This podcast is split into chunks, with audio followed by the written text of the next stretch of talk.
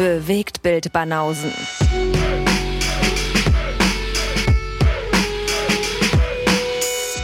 Filme, Kino und Serien, bis ihr kotzt. Tag. Tag. Wie geht's so? Ja, bestens. Bestens. Ui. Nee, ist gelogen. Aber auch völlig egal. Mieser Lügner. Hätte Ja. ich dir abgenommen gerade. Mensch. So euphorisch wie du hier. Wie du geantwortet hast. Der Schauspieler eben. Der Darfst Wahnsinn, nicht ne? glauben, ja. Mensch. Herz drauf. Mhm. Ja. Ja, und selbst, wenn wir jetzt schon mit so einem Smalltalk einsteigen. Oh, nicht gut. Ach, ja. erzähl. Ich habe Rücken. Das Rücken.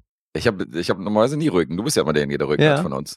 Aber seit heute Morgen echt nicht gut, Alter. Was geht da? Sogar beim Laufen und so weiter. Der Rücken, Rü- hier Rücken halt. Welcome to my world. Echt, also sitzen ist scheiße und stehen ist auch scheiße und laufen ist auch scheiße, ey. Das war alles schmerzhaft irgendwie. Mhm. Weiß nicht, weißt du, wo es herkommt? Äh, Wer es erfunden hat? Ja. äh, nee, vielleicht habe ich schlecht äh, geschlafen oder irgendwie dumm gelegen oder so, keine Ahnung. Oder zu viel an meiner Playstation, äh, zu viel äh, vor der Playstation gesessen, so, die ich neu gekauft habe seit zwei Wochen. Kann natürlich auch sein, wenig Bewegung. Okay. Aber so der untere Rückenpart. Und dann habe ich sogar beim Laufen gemerkt, ich so, au, au, au, bei jedem Schritt. Mhm. Das kenne ich von mir gar nicht. Ja, dann schnell wieder in die Badewanne. Das hilft? Ja klar, Wärme hilft. Logisch. Ich kann nicht den ganzen Tag in der Badewanne sitzen. Na, wart's mal ab. Je nachdem, Okay. wie weit das noch geht. Nee, also ich meine, erstmal musst du natürlich herausfinden, was es ist. Oder ob weggeht. du halt nur irgendeine Vers ob das jetzt gerade einfach eine Verspannung ist oder ob da irgendwas verrutscht ist. Okay. Na, ich beobachte das mal. Mhm. Ob das weggeht. Ja, leg dich mal in eine heiße Badewanne, wenn es dann am nächsten Tag immer noch so ist, dann kannst du mal zum Arzt gehen. Okay. Also heute den ganzen Tag auf jeden Fall hier. Äh, also wenn ich ganz still liege oder still sitze, dann merke ich es natürlich nicht. Aber in dem Moment, wenn ich mich bewege oder aufstehe oder laufe, merke ich Rücken. Ich werde alt. Äh, das ist, ja, ich meine, was soll ich sagen? I feel you. Das ist ja nun wirklich eine Einschränkung, das merkst du halt wirklich fast bei allem. Also du kannst dann ja irgendwie nichts wirklich machen. Ja. Weil du für alles halt einen scheiß Rücken brauchst. Ich habe echt überlegt, ob es am Beamer liegt, weil ich ja primär jetzt über den Beamer geguckt habe und dann so ein bisschen mich so nach hinten fleze und nach oben gucke. Hast du es im oberen Rücken? Oder Nee, was? im unteren. Schon unterer Rücken. Weiß nicht. Ja, also wenn du sagst, du hast wenig Bewegung bekommen, Ja, Die ja, letzten gut, das, Wochen Das dann- spielt natürlich auch mit rein, ja. das tut natürlich gut. Naja, ich werde es überleben. Mal gucken. Ich hoffe, es ist jetzt nicht äh, auch so chronisch, dass ich das immer wieder kriege. Das wäre kacke. Ja, deswegen vielleicht mal abchecken, was da los ist. Okay. Ansonsten können wir beide im Rollstuhl rennen bald mal machen. Mensch, zum Glück sitzen wir beim Podcasten. Wobei, du hast ja schon gesagt, das ist mitunter auch nervig. ja, das stimmt, ja. Da habe ich auch schon Abende mit dir erlebt, äh, wo du dich immer wieder strecken musstest und aufstehen und du gesagt hast, lange geht heute nicht. Naja. Das ist ja auch manchmal problematisch Mhm. bei manchen Sessions. Naja, aber gerade ist gut. Aber ich bin ja, ich habe ja auch Schwimmen für mich entdeckt. Ja, gut, Schwimmen ist gut für den Rücken. Das ist Schwimmen schockt, ja. ja, gut, vielleicht melde ich mich da auch an und dann äh, schwimmen wir um die Wette. Ja, also wirklich schnell bin ich da nicht. Schnell nicht. Nee. Du dann eher so den weiblichen Stil, ja, so ganz Was gemütlich. ist denn der weibliche? Jetzt kommt wieder der Guest mit seinen alten heteronormativen Werten. Na, Der weibliche Stil. Ich kenne das tatsächlich, das ist tatsächlich aus dem Serbischen. Ach, ohne Scheiß, die Serben wieder. Die sagen Ja, zu ja. Brustschwimmen weiblich. Die für die Serben, da, da heißt es so von wegen, das ist halt so, genau, Brustschwimmen ist halt weiblich und Kraulen ist halt männlich. Das heißt halt wirklich männlich schwimmen und weiblich schwimmen. Oh mein Gott.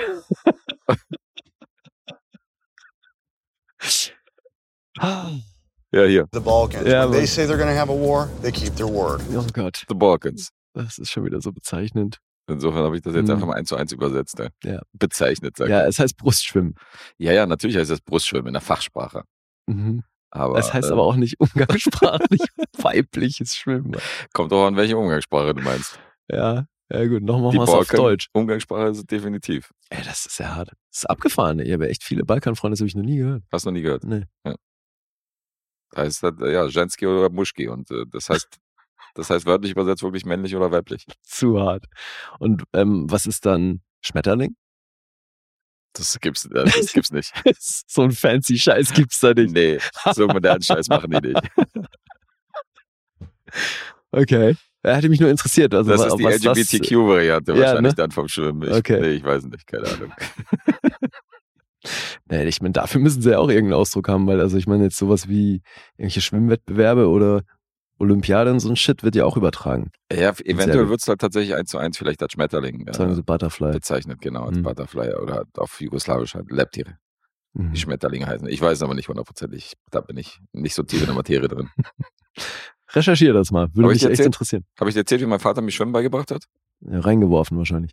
Nee, der hat mich so reingezogen in die Tiefe im Meer. Okay. Und äh, mit meinem Onkel hier, mit meinem Taufpaten. Mhm. Und dann sind die beiden so zurückgeschwommen, haben sich so an den Strand gesetzt und haben mir so zugeguckt. wie ich da rumstrampel und schreie wie ein, wie ein Idiot und äh, halb ertrinke. Und irgendwie habe ich dann so im Hundestil und mit dem, mit dem Wedeln habe ich dann Mhm. irgendwie wieder, äh, bin ich wieder irgendwie zurück, zurück zum Strand gepaddelt und dann äh, konnte ich schwimmen. Den Schwimmstil hast du auch beibehalten bis heute. ja, genau, der Hundestil, der ist auf jeder Sprache gleich. Da weiß jeder gleich, was gemeint ist. Nee, ich habe Äh. das schon noch ein bisschen verfeinert im Laufe der Jahre. Guess schwimmt Doggy-Style. Das Sehr war noch, äh, nee, Schwimmen nicht.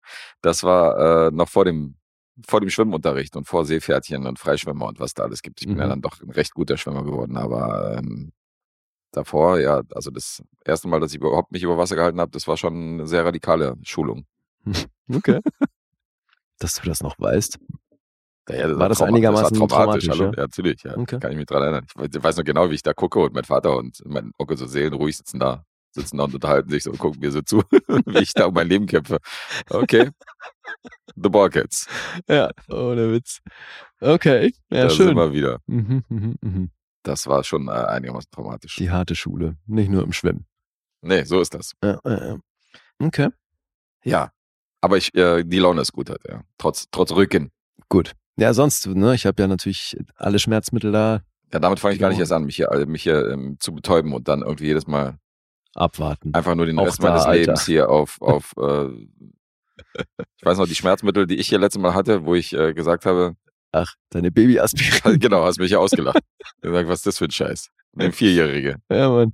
Deswegen, bevor du mich jetzt hier an die schwere Drogensucht ran, äh, äh, rantastest hier mit deinen komischen Ey, also, 20-fachen Schmerzmitteln. wenn du da mal wirklich ordentlich Rückenschmerzen hast, dann habe ich da größten Respekt vor, wenn du das ohne entsprechende Mittel durchstehst. Ja, das glaube ich gerne. Deswegen abwarten. Also ich drücke dir die Daumen, dass das jetzt nichts Ernsthaftes ist, so dass du das einfach schnell wieder los wirst und äh, du nur einmal irgendwie blöd gelegen bist. Ja, vielleicht gibst du mir da so eine halbe, die ich dann so reinschniefe, oder? Ja. Wie gesagt, wir können ja auch mit kleinen Dosen anfangen. Ja, genau, mit kleinen Dosen. Ich lecke erstmal die Tablette an und gucke, was passiert, Ja, und, äh, genau. bevor ich die dann komplett, komplett runterschlucke. Ja, wir gucken mal. Das ist dann auch, also äh, vorhin dachte ich aber auch so beim Laufen, dachte ich so, okay, jetzt kann ich auch verstehen, warum die sich da teilweise Schmerztabletten reinpfeifen und dann äh, auch drauf hängen bleiben, manche, die so dauerhafte Rückenprobleme haben. Naja, wenn es nicht ohne geht, ne? Das ist hart, ja. Und dann ist man ja irgendwann mal auch resistent gegen die einfach, also gegen die simplen war und dann muss, muss, man, muss man wahrscheinlich dann die, Glaube ich nur die nicht mal. Stärke ein bisschen steigern, oder? Also klar, ich, Ist das nicht also so der du meinst so Schritt? eine Toleranz entwickeln für, ja. für Schmerzmittel, also kommt wahrscheinlich auf den Wirkstoff an. So Mhm. generell glaube ich nicht, aber ist eher andersrum. Du entwickelst irgendwann eine krasse Toleranz für den Schmerz. Ja, das ist natürlich auch nicht geil. Weil- naja, doch, also Ah, du ignorierst ja dann nur das, ähm, die Ursache, aber du bekämpfst sie ja nicht dadurch. Ja, aber wenn du jetzt eh nichts dagegen machen kannst, also wenn Bekämpfen keine Option ist, dann ist besser tolerieren schon ganz geil. Mhm. Klar. Also doch Crack. Gar nichts mehr geht, ja. Mhm. Morphium. Eigentlich habe ich das ja mit 90 Jahren geplant, dass ich jetzt mal Crack nehmen könnte, weil Mhm. jetzt sowieso nicht mehr so viele Jahre bleiben. Dachte so, jetzt kann ich mal diverse Drogen ausprobieren und das, wovor ich immer großen Respekt hatte in meinem Leben, kann ich jetzt mal drauf scheißen. Ja, auch Kommt da jetzt doch früher als, als geplant. Fängst du halt mit sanfteren Sachen an. Ja. Musst ja nicht gleich mit Crack einsteigen. Erstmal Whisky. ja, zum Beispiel. äh, wie harmlos ich geworden bin. Mhm. Naja, gut. Hattest du mal eine wilde Sturm- und Drangzeit? Naja, in meiner Jugend habe ich schon, habe ich schon gut gesoffen auf jeden Fall. Ah ja? Ja, ja. Da hatten so meine, meine Schulkameraden in der Oberschule, die hatten so einen, von den Eltern so einen Partykeller. Also zwei von denen, das waren zwei verschiedene Partykeller. Mhm. Und da ging es dann schon ab. Da haben wir dann unsere, in diesem komischen Seemannskeller haben wir dann äh, gefeiert und haben da gut auf jeden Fall auch äh, konsumiert, Mhm. was Suff angeht. Also waren wir schon, waren wir schon wild unterwegs und dann, Was habt ihr da immer so getrunken? ach, alles, alles gemischt, so, keine Ahnung. Die einen so Whisky Cola, die anderen irgendeine Scheiße, weiß ich nicht. Also jetzt nichts, nichts Fancy-mäßiges, sondern Und du hattest auch nicht so einen Drink, bei dem du immer gelandet bist, sondern das hast hatte- dich da durchgetrunken, ja? Ich habe schon gerne Ballantines getrunken damals. Das ich. Ballantines? Ja, das war so mein bevorzugter, bevorzugter Whisky. Das fand ich irgendwie, ich fand irgendwie Jim Beam und Johnny Walker und diese ganzen Fusel fand ich irgendwie scheiße. Und dann habe ich Ballantines probiert so mit Cola und den fand ich ganz cool. Mhm. Also habe ich natürlich noch nicht die richtig geilen Whiskys gekannt, so weißt du, wo man dann später, wo du denkst, ja gut, es gibt doch noch, es gibt doch noch andere Ligen. Ja, ich war ja nie so auf Whisky. Okay. War nie so mein Sprit. Ja, und dann, ähm, ja, und dann halt so kurz immer wieder zwischendurch und so. Einen miesen Absturz hatte ich ja in, ähm, mit Tequila, mit weißem Tequila. Da, der endete traumatisch, dass ich dann wirklich da gar keinen Bock mehr drauf hatte. Mhm. Ja, ich glaube, das hat auch jeder, der, der mal mehr Alkohol getrunken hat, dass du so ein Gesöff hast, dass du nie Mhm. wieder trinken kannst. Ja. Aber so Shots und so den ganzen Abend über, immer wieder in regelmäßigen Abständen gab es dann natürlich auch. Mhm. Und dann waren halt irgendwie voll viele aus der Klasse da und irgendwie aus der Schule allgemein und so. Das war ganz lustig, wie sich das damals, wie da damals alle kreuz und quer befreundet waren. Das war schon ganz cool. Und jetzt sehe ich irgendwie gar keinen mehr von denen, von damals, wo wir, die man jedes Wochenende gesehen hat. Das ist schon ganz witzig, wie sich das dann, oder lustig, wie sich das dann zerläuft, Mhm. wenn dann die Schule vorbei ist und wenn man dann so getrennte Wege geht. Tja. Naja, aber ähm, die hatten ja diesen Partykeller, die hatten oben so einen Nagelsalon, weißt du, wo sie so Fußnägel und äh, so Pediküre machen und so. Mhm. Und dann haben sie unten so eine Kellerklappe und unten führte das dann zu diesem Partykeller. Und der, ähm, der Beauty-Salon, den gibt's noch. Und deswegen glaubst du, dass es den Partykeller auch noch gibt? Ich, na, wir werden den wahrscheinlich nicht einzementiert haben, aber ähm, ist krass, weil wir reden hier von Anfang der 90er. Und 30 Jahre später steht immer noch dieser Kosmetiksalon mit dieser alten Reklame noch draußen und so hin und Okay. her. So insofern leben die Eltern noch von meinem Kumpel und äh, Mhm. oder haben ihn vererbt, keine Ahnung. Jedenfalls äh, steht er noch. Bin da neulich vorbeigefahren, dachte so, ach krass, guck mal hier, den gibt's noch. Hm. Normalerweise ein Klassenkamerad von mir hat ein China-Restaurant direkt auf Punkstraße da oben im ersten Stock. Mhm. Der ist natürlich schon längst dicht, also den gibt's seit 20 Jahren nicht mehr. Ja, gut, Gastro ist auch nochmal ein bisschen was anderes. Ja, klar. Aber deswegen Hm. ist es ungewöhnlich, dass ich einen von diesen Läden von damals sehe, wo ich denke, oh krass, der steht hier noch so wie damals. Da haben wir gefeiert. Da haben wir gefeiert, unten im Keller, ja. Mhm. Geil, ey, wenn der Sprit aus war, dann seid ihr hoch und habt einen Nagellack gesoffen. genau. genau, das war dann die nächste Schiene. Die haben auch in einer, äh, in einer von diesen Kabinen haben die so ein Solarium gehabt und das war damals schon auf jeden Fall, das war damals schon fancy, so ein Solarium Mhm. da zu haben, weißt du. Und dann haben die irgendwie, äh, haben die halt so, wenn der, äh, ist der Onkel halt ab und zu vorbeigekommen von meinem Kumpel, der war ja auch noch relativ jung, so, der war, Mhm. der war jetzt vielleicht zehn, der war vielleicht Mitte 30 oder so, also so noch jünger als wir jetzt. Okay. Und der hat dann da eine Stunde Solarium irgendwie und hat dann Fünfer, Fünfer rüberschmeißen lassen oder Eine so. Stunde, Alter. ja, ja, der hat sich da wirklich eine Stunde oder so reingepackt. Fuck. okay.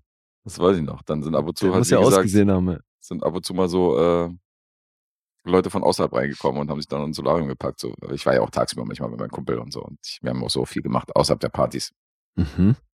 Gab's auch Maniküren umsonst? Weiß ich nicht, ich hatte nie eine Maniküre da. Das hätte Also, sich ja angeboten, Vor oder? allem umsonst, weiß ich nicht. Also, keine Ahnung.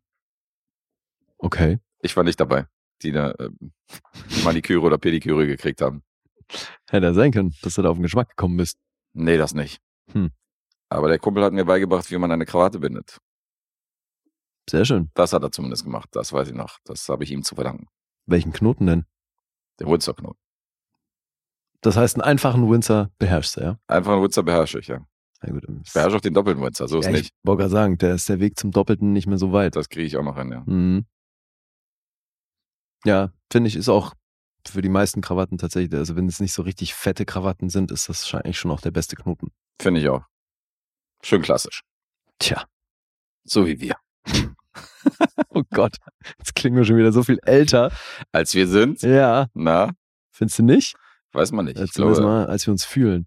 ja, zumindest als wir uns fühlen. Ja, gut. Ausgenommen heute. Ach so, stimmt, weil Rücken. Heute fühlen vielleicht so 70 plus. Okay. Ja. Alter. Mal gucken. Mhm. Ich versuche mich nicht zu bewegen, aber trotzdem habe ich Bock, heute äh, diesen Podcast natürlich mit dir zu machen. Will ich hoffen. Und deswegen ähm, wollen wir mal starten, nachdem wir hier unser Publikum schon begrüßt haben. Haben wir gemacht, oder? Supporter, Supporterin, hallo. Zuhörer, Zuhörerinnen, hallo.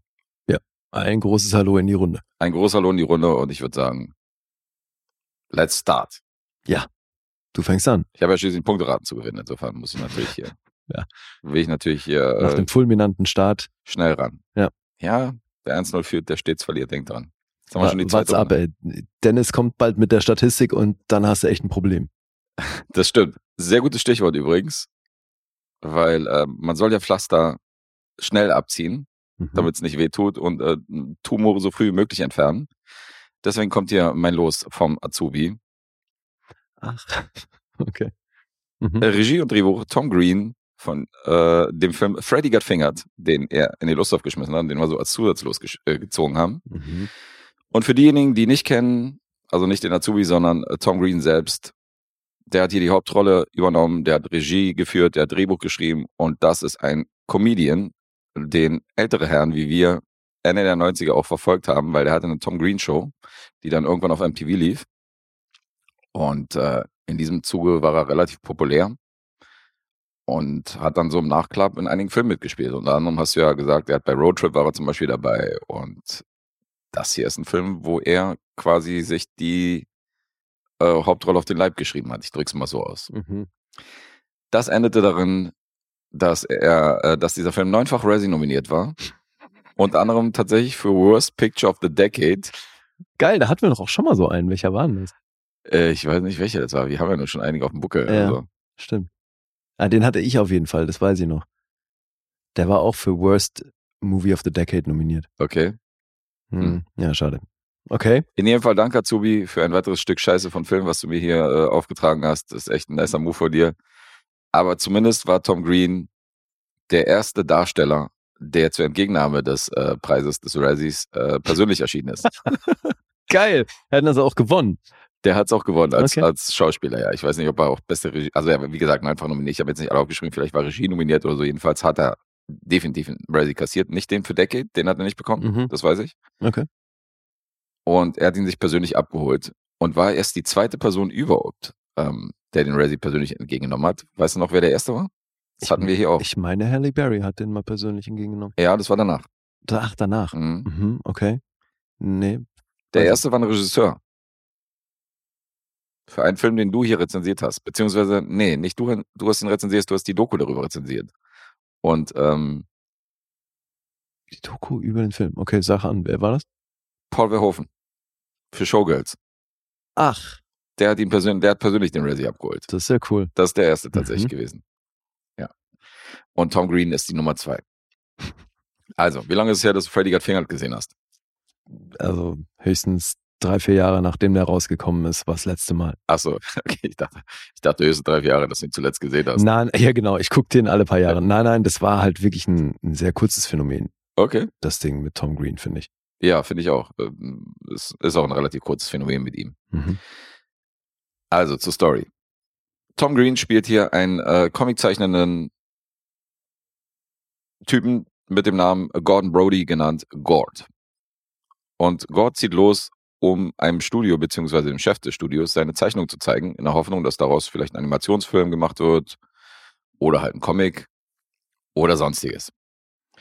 Hier bekommen wir schon mal zum ersten Mal mit, äh, in welche Richtung das Ganze tickt, weil wir sehen vorher, wie er sich verabschiedet von seiner Family und so. Äh, die Mutter übrigens gespielt von Julie Haggerty von Unglaubliche Reise im verrückten Flugzeug und der Mhm. Vater von Rip Torn, der auch bei Airplane dabei war. Also Okay. schon zwei große Namen. Rip Torn kennen wir auch aus Man in Black und Co. Mhm. Der spielt den Vater von, äh, von äh, Gord. Ursprünglich angeboten wurde die Rolle des Vaters Gene Wilder und Jerry Stiller, die beide, nachdem die das Drehbuch gesichtet haben, gesagt haben, auf keinen Fall machen wir wieder mit. Aber Rip Torn war am Start. Und dann verabschieden die sich, wollen, er will so gerade in den Bus steigen und ähm, dann sagt der Vater, du fährst nicht mit dem Bus. Er so, wie, jetzt mein Bus fährt ab und so hin und her. Und dann sagt er, nee. Und winkt so mit dem Schlüssel. Und schenkt ihm halt so ein Cabrio, so ein Auto. Mhm. Und das fand ich schon ganz witzig, weil der Bruder steht halt daneben, der kleine Bruder von ihm, das ist nämlich besagter Freddy aus dem Titel und guckt halt ein bisschen neidisch, wie halt der Sohn halt irgendwie diesen Schlüssel kassiert und auf dem Nummernschild steht tatsächlich Favorite Son oder Son Number One oder so, weißt du? Und wo er dann sagt so, wie, er ist dein Lieblingssohn oder was so zu der Mutter? Und sie sagt so, ja, du bist auch unser Lieblingssohn, so voll, so, weißt du, so Mhm. einfach nur so veranscheinlich. Und ähm, ja, Tom Green drückt ihm das natürlich voll in your face und sagt so, ja, ich habe ein Auto, du nicht, äh, denk mal drüber nach und so. Ja, jedenfalls zieht er dann mit dem Cabrio los, fährt so durch die Landschaft und dann sehen wir schon, in welche, Stelle, äh, in welche Richtung der Humor geht, weil er sieht halt eine Farm, wo gerade ähm, Pferde befruchtet werden, wo Mhm. halt die eine Stute irgendwie äh, bestiegen wird von einem anderen Pferd und er geht dann hin und will natürlich seinen Vater stolz machen und nimmt den irrigierten Penis des männlichen Pferdes in die Hand, wedelt damit rum und sagt, look pa, I'm a farmer, look pa, I'm a farmer. ja, Mhm. und da dachte ich so, okay, gut. Weiter geht's. Fandst du nicht lustig? Nee, fand ich nicht lustig. So, Mhm. er stürmt in die Firma rein, äh, will halt diesen Chef da zur Rede stellen und will ihm halt sein Gekritzel da zeigen, sein Unzusammenhängendes und der ist halt alles andere als begeistert. Das übrigens äh, die Rolle von Anthony Michael Hall, den kennen wir aus Breakfast Club. Die Sekretärin von ihm wird gespielt von Drew Barrymore, die Mhm. später noch eine äh, private Beziehung führen sollten. Haben die sich da kennengelernt? Die haben sich da kennengelernt, Mhm. die haben geheiratet und Drew Barrymore ist nach sechs Monaten dann abgehauen. Und dann wurden die beiden geschieden. Also es war auch eine sehr kurze Geschichte und ich kann mir auch vorstellen, äh, weiß nicht, was da los war mit der. So, jetzt kommt er wieder zurück zu seinen Eltern, ein bisschen hier niedergeschlagen und ein bisschen desillusionisiert, dass das nicht alles so geklappt hat, wie er sich das vorgestellt hat. Und Gott baut in seiner Frust mit seinem besten Kumpel Darren mitten in der Nacht vor dem Haus eine Halfpipe. Sein Kumpel, so mit Anzug und feinen Schuhen an, kam gerade von Arbeit, ist so Banker. Und ähm, dann war diese Halfpipe fertig, so mitten in der Nacht fangen die an zu bohren und zu hämmern und so. Und ähm, dann wollen sie die Halfpipe natürlich ausprobieren und der Typ sagt so, ja, ey, ich habe nicht die richtigen Schuhe dazu an, guck mal, ich habe hier feine Schuhe an und so, also ist doch egal, komm. Und dann stellt er sich aufs Skateboard und auch wieder einen Moment. Und dann fährt er los und in dem Moment fliegt er halt voll krass auf die Schnauze, so, weißt du, also wirklich so beim Runterfahren bricht er sich alles Mögliche, liegt da und das war schon lustig. Und ähm, gutes Beispiel dafür, wie Green nämlich übertreibt bei seinem Humor ähm, und den Provokationen. Der Knochen guckt halt raus. ah ja, also das hast du doch wohl auch lustig gefunden. Ja, hier ist so, okay, hier ist nicht mehr ganz so lustig irgendwie, wenn du den halben Knochen da rausgucken siehst. Es war letztendlich lustig genug, als er hingeflogen ist. Und dann, Echt? Das hat für dich nicht nee. was dazu beigetragen? Und dann schreien halt beide panisch und so weiter. Und er halt völlig unter Schmerzen hier, der Kumpel von ihm. Und Tom Green leckt halt an diesem raushängenden Knochen. Alter, was? War natürlich Improv von ihm, aber warum? Ja, Ja, der hätte ja eh ähm, ganz gern Dinge in den Mund genommen. Also so in seinen Filmen und so, das war doch immer irgendwie, das hat er doch mit der Ratte bei ähm, Roadtrip auch gemacht, oder? das weiß ich nicht mehr, ist zu lange her. Weil er, weil die Schlange, soll ja die Schlange füttern oder darf die Schlange füttern und dann will die aber diese Ratte nicht fressen und dann will es ihr vormachen und so. Hm. Übrigens auch eine der Razzie-Nominierungen. Worst Screen Couple, Tom Green and Any Animal He Abuses. Ach, okay. Hat er gewonnen. Die hat er gewonnen. Ja. Ja, Er ist ein eh, fünf, äh, fünf Razzies, hat er gewonnen. Das ist eine reife Leistung auf jeden Fall deiner Karriere. Und das fünf goldene Himbeere. Und hier steht, dass Tom Green der erste Gewinner war für Worst Picture, wohlgemerkt, der tatsächlich gekommen und den Preis akzeptiert hat. Also von Schauspielern, ja. Aber Paul Verhoeven war ja auch da. Nee, hier steht, Tom Green became the first winner of a Razzie for Worst Picture of the Year actually to show up to receive it. Das kann sein, ja. Für Worst Picture der erste, aber insgesamt der zweite. Weil den Preis überhaupt persönlich Verhoeven hat den für beste, äh, schlimmste Regie bekommen. Wahrscheinlich, ja. Dann Mhm. muss es ein anderer Preis gewesen sein, aber zumindest Naja, war, er, bestimmt. war auf jeden Fall der erste, der es Hm. der persönlich entschieden. Mittlerweile sind es ein paar mehr geworden. Okay, wir machen weiter. So, der Kumpel von ihm kommt natürlich ins Krankenhaus und als äh, Gord ihn dann im Krankenhaus besucht hat, kriegt neben ihm eine Frau ein Baby. Gord zieht sich natürlich sofort einen Kittel an und äh, will der Frau beim Entbinden helfen, beißt ihre Nabelschnur durch mit seinen Zähnen Siehst du, nimmt Ding in den Mund. und wirbelt danach das Baby durch die Luft mit der Nabelschnur. Hm. Okay, ja. Äh, what the fuck? Also, okay, wo ist hier der Witz? Egal. Dann kommt er raus, wird rausgeschleppt von denen und lernt eine Krankenschwester kennen, die da irgendwie in der Rezeption sitzt. Und ähm, als er sich mit ihr verabredet, rollt die so ein bisschen zurück und dann sieht er, okay, die sitzt im Rollstuhl, die ist querschnittsgelähmt. Das ist übrigens die Blondine ähm, Marisa Coughlin aus Super Troopers, die die weibliche Hauptrolle übernommen hat. Da kenne ich sie her. Mhm. Und zwischen den beiden gibt's dann noch so ein bisschen äh, Romantik, weil zu Hause entsteht so ein, also zwischen den beiden, sie, äh, ja, wie soll ich jetzt sagen? Okay, Geiler hier rumdruckst. ey. also sie mag es auf jeden Fall, auf ihre äh, paralysierten Beine geschlagen zu werden. Das macht sie geil.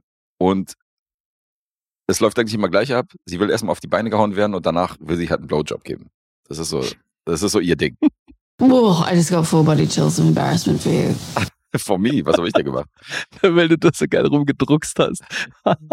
Ja, ja, und äh, Tom Green will das aber nicht. Und der ist so, der ist so, der sagt dann so, ja, Wie, der ey, will keinen Blowjob. Na, der sagt so, ja, du, wir haben jetzt schon hier 17 Blowjobs gehabt, aber waren erst irgendwie zweimal essen und so weiter. Er meinte so, vielleicht sollen wir die prozentuale Aufteilung von romantischen Dates und so. Blowjobs ein bisschen wieder Mhm. ins Gleichgewicht bringen. Also das heißt, er will auch ein bisschen was anderes machen außer Blowjobs. Sie lässt sich dabei nicht beirren und äh, fragt halt jedes Mal nach Blowjobs irgendwie, wenn sie sich sehen. Aus Mhm. ihrem Rollstuhl raus. Was ein Luxusproblem. Total, ja.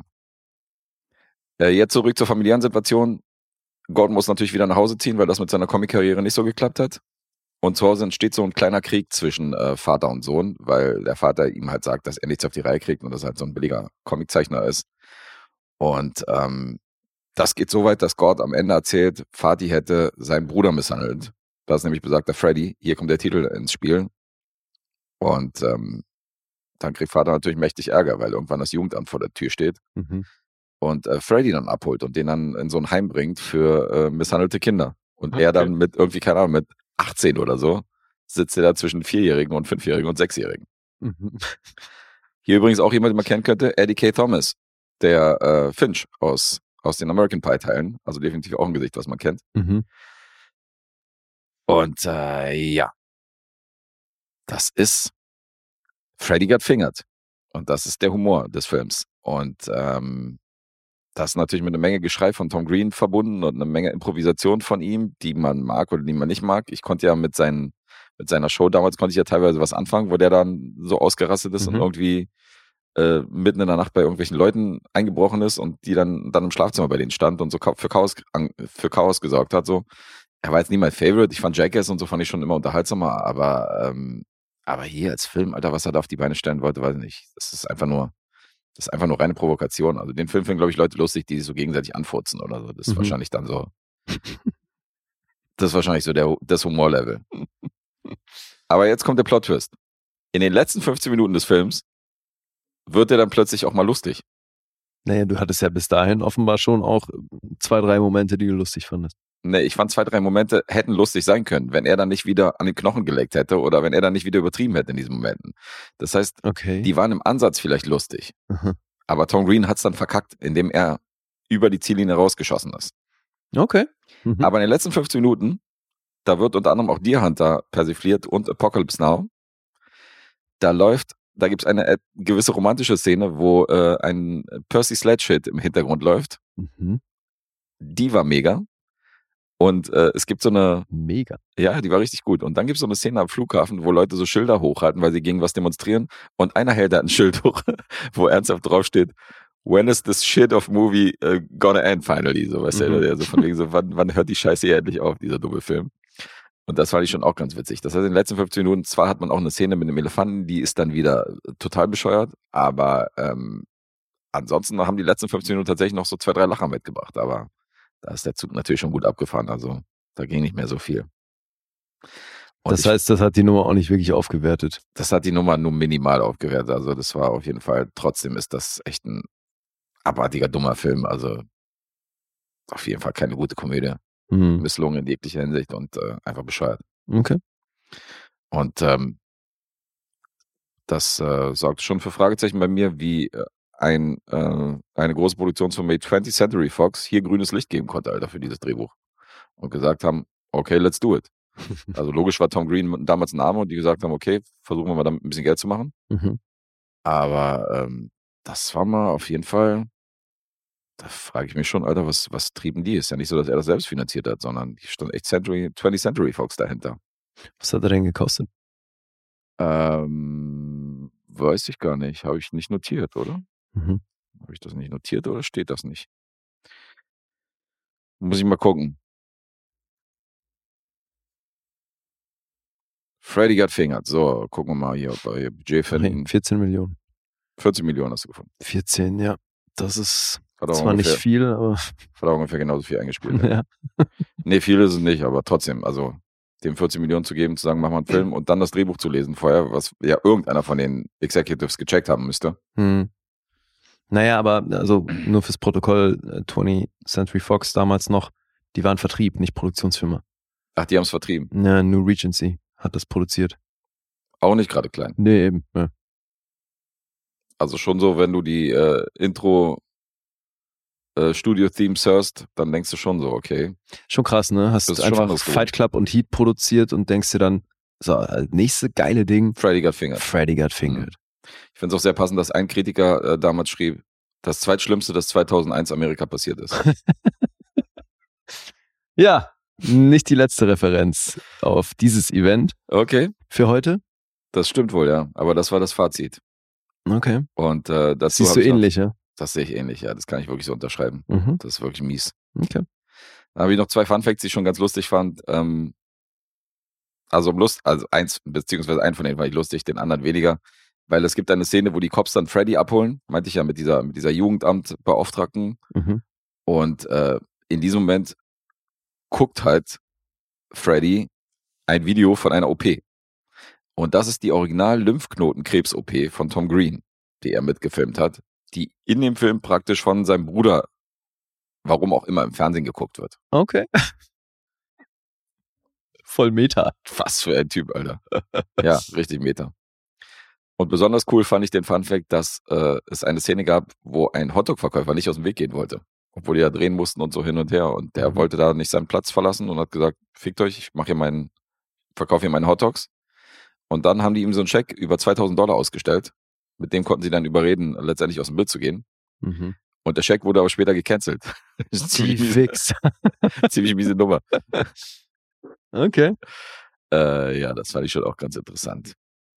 Und das ist Freddy Got Fingered. Und das waren äh, weitere 87 Minuten meines Lebens, die ich nie wieder zurückkriege. Hm. So viel dazu. Aus dem Jahr 2001. Ich gehe mal davon aus, dass das zweite Los von, äh, von meinem Kumpel Markus vielleicht erfreulicher sein wird. Als dieses Stück Scheiße von Film. Also nicht gut. Klingt so, ja. Okay, ich komme zu den weiteren Punkten. IMDb 4,6. Metascore Blutrot eine 13. Oha. passend zu Freitag der 13. und dem Halloween-Monat, der gerade vorbei ist. Mhm. Und Letterbox ist bei einer 2,9, was noch überraschend hoch ist. Das wollte gerade sagen, das klingt ja gar nicht schlecht. Offensichtlich hat er dann schon ein paar Fans. Mhm. Und sag mal, gibt's Tom Green noch? Also, was wird denn aus dem? Den gibt's noch, ja. Der ist ein bisschen grau geworden, macht immer noch seine Comedy-Shows und ähm, hat neulich irgendwas mit, äh, mit irgendeinem, mit irgendeinem Nightshow-Moderator irgendwas gemacht. Mhm. Mit dem war er unterwegs, hat jetzt so einen, hat jetzt so einen grauen Goatee und die Haare halt ein bisschen grau geworden, aber Ach, und hat er natürlich auch einen Podcast seit äh, 2020. einen Podcast hat er auch, okay. Natürlich. Ach ja, stimmt, Drew Barrymore war bei ihm sogar im Podcast mal gewesen. Ach, echt? Und da haben die über ihre kurzlebige Ehe geredet. Das habe ich nochmal, Wie witzig. das habe ich nochmal mitbekommen. Mhm. Die hat er dann eingeladen, fand ich auch ganz cool. Aber nicht rumdrucksen, jetzt musst du raten. Ja, das ist natürlich eine ganz schöne Herausforderung. Weil, also, da ist jetzt mal mindestens eine Range von irgendwie zwei, drei Punkten drin, finde ich. Darf sich bei Dennis bedanken. Also, ich sag mal ganz mutig 0,5. Äh, anderthalb sind es noch geworden. Naja, 1,5 wofür auch immer. für die letzten 15 Minuten. Mhm. Primär, Okay. tatsächlich. Einer gibt hier vier Sterne bei Letterbox, Alter. Dreieinhalb. Drei Sterne von, von Micha, von Dirt Dog. Dreieinhalb von Dennis. Drei von Nico, dreieinhalb von Atombomb. Okay. Wir haben offensichtlich einen anderen äh, Humorgeschmack. Was ist das denn jetzt bei dir in Letterbox-Sternen? In einen oder 0,5? Das musst du immer verdoppeln bei mir. Ach so. Also Ja. eine 2 wäre dann praktisch ein Stern, Mhm. 1,5 sind immer noch ein halber Stern bei mir. Also Okay. das Kleinste, was geht. Mhm. Mhm. Mhm. Das ist immer bei mir so. Das wird dann immer verdoppelt und dann gegebenenfalls. Also es muss halt irgendwie äh, voll verdoppelbar sein, wenn du weißt, was ich meine. Ja, kapiert. Okay, so viel zu Freddy Got Fingered und äh, so viel zu meiner ersten Rezension. Dann äh, hoffe ich, die Qualität steigt jetzt mit deinem, mit deinem nächsten Projekt. Na, gucken wir mal. Riesenhighlight ist es auch nicht, das kann ich schon mal Vorsichtig. vorweg schicken. Vorsichtig steigt er ein. Und ist aber ein sehr kleiner Film. Deswegen kann man solchen Filmen ja schon vielleicht ein bisschen mehr verzeihen als jetzt irgendeinem riesen Blockbuster, der richtig scheiße ist. Mhm. Aber ich finde hier, der, der hatte was. Und wahrscheinlich bin ich jetzt so der Einzige in unserer Bubble, der diesen Film noch nie gesehen hat. Der ist mich komplett an mir vorübergezogen. Aber deiner war gerade aus welchem Jahr? 2001? Ja. So, jetzt haben wir 2002. Irgendwie haben wir heute dann doch ein paar Filme aus dieser Zeit. Millennium-Episode. Na. Dieser hier ist eben aus dem Jahr 2002 und heißt Baba Hotep. Oh. Uh. Sagt er. Demzufolge lag ich richtig, du kennst ihn schon. Äh, da liegst du richtig. Na, siehste. Bist du sicher, dass der nicht im Lusthof ist oder ist dir egal? Ich habe nachgeguckt und da stand in der Liste nichts Okay, vom gut. Baba Hotep. Es, also ich habe jetzt nicht unter irgendwelchen Alternativnamen nachgeguckt. Nee, kannst recht haben. Also wenn der Originaltitel nicht in der Liste steht, dann ist er nicht im Lostopf. Hast du recht, hast du recht. Feuerfrei. Regisseur Don Coscarelli, ganze zwölf Credits. Phantasm, 1 bis 4, stammt von ihm. Oder The Beastmaster, das sind wahrscheinlich Filme, die der eine oder andere kennen dürfte. Mhm. Phantasm muss ich auch mal sichten, weil den schenkt mir ja Tom, der letzte Episode bei uns zu Gast war. Ach. Mhm. Den kriege ich von ihm. Insofern äh, guter, gute Parallele hier. Ja, siehst du, dann hat Schöne Tom den bestimmt auch gesehen. Ja, geschrieben hat das, also das basiert auf einer Kurzgeschichte von Joe R. Lansdale. Und der hat das dann mit Don Cascarelli auch zu einem Drehbuch verfasst. Weil der hat ähm, ein paar interessante Vorlagen geschrieben. Zum Beispiel Happened Leonard, eine Serie, die du auch gesehen hast. Mhm. Ja. Davon stammt auch die Buchvorlage von Joe R. Lansdale.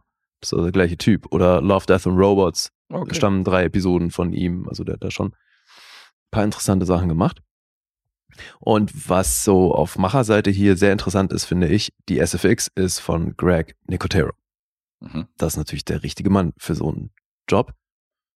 Erst recht, wenn das eben hier so ein kleiner Film ist, dass das Budget gerade mal eine Million beträgt, dann ist es, glaube ich, bei dem Genre schon auch wichtig, dass wenn da SFX zum Einsatz kommt, dass die anständig ist. Und ja, da kann man bei dem Namen, glaube ich, schwer von ausgehen. Also, das ist äh, tatsächlich witzig, ich habe jetzt gesagt, dass, dass äh, George R. La- Lansdale äh, das Drehbuch mit Don Coscarelli ist natürlich Quatsch. Also von dem stammen die Buchvorlagen und Don Coscarelli hat das, weil er auch Regie geführt hat, hier zum Drehbuch umfunktioniert. Also, aber die, zugrunde liegt dem natürlich so eine, so eine ähm, Kurzgeschichte, die ein bisschen anders ist, aber die haben das hier natürlich ein bisschen ausgedehnt, weil es ein Langfilm geht 92 Minuten, ist rated R. Und in der Geschichte wird so fik- fiktiv erzählt, was wirklich aus Elvis passierte. Also Elvis kriegt hier so ein bisschen eine Backstory. Der ist nämlich gar nicht tot, sondern lebt in einem Altersheim im Osten von Texas. Elvis lebt. Ja. Die erzählen im Flashback auch, wieso der noch am Leben ist. Der hat nämlich irgendwann einfach die Rollen mit so einem Elvis Impersonator getauscht. Da Mhm. gab es einen, der sehr gut war und der ihm halt auch verflucht ähnlich sah. Und dann ist er irgendwann zu dem hin, hab mit dem den Deal gemacht, du lebst jetzt als Elvis weiter und ich mach deinen Job. Und so ist dann halt der falsche, also der, der Fake Elvis irgendwann gestorben. Und ja, Elvis Presley lebt noch und ist jetzt eben im Altersheim.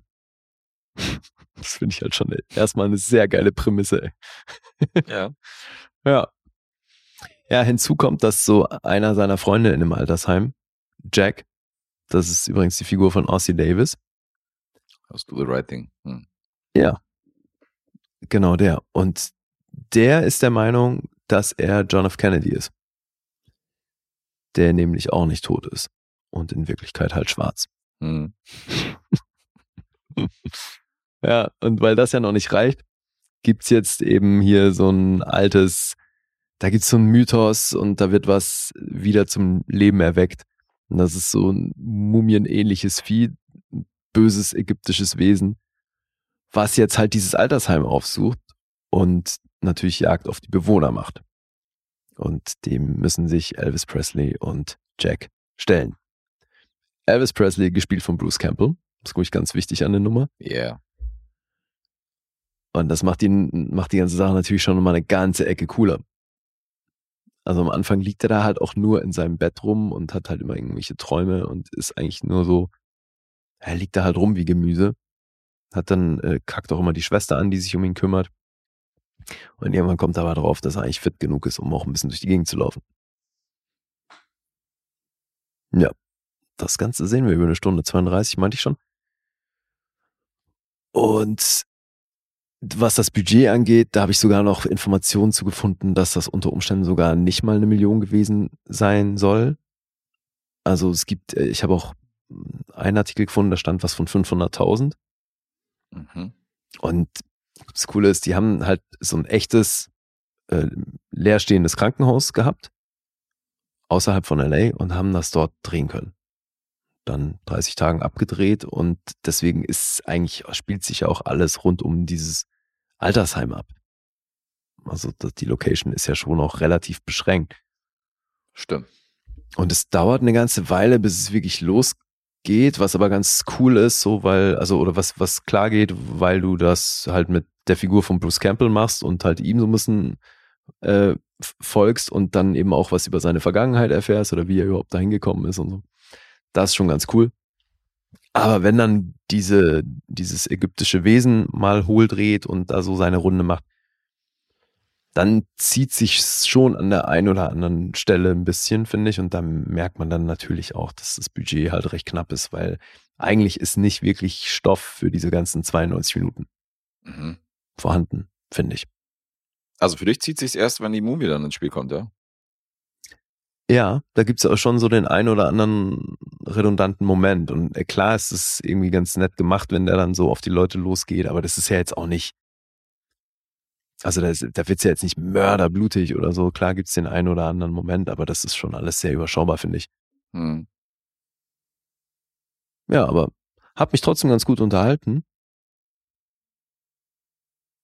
Und ist jetzt kein, per se kein schlechter Film, um Gottes Willen. Aber hätte schon alles eine Ecke geiler sein können, finde ich.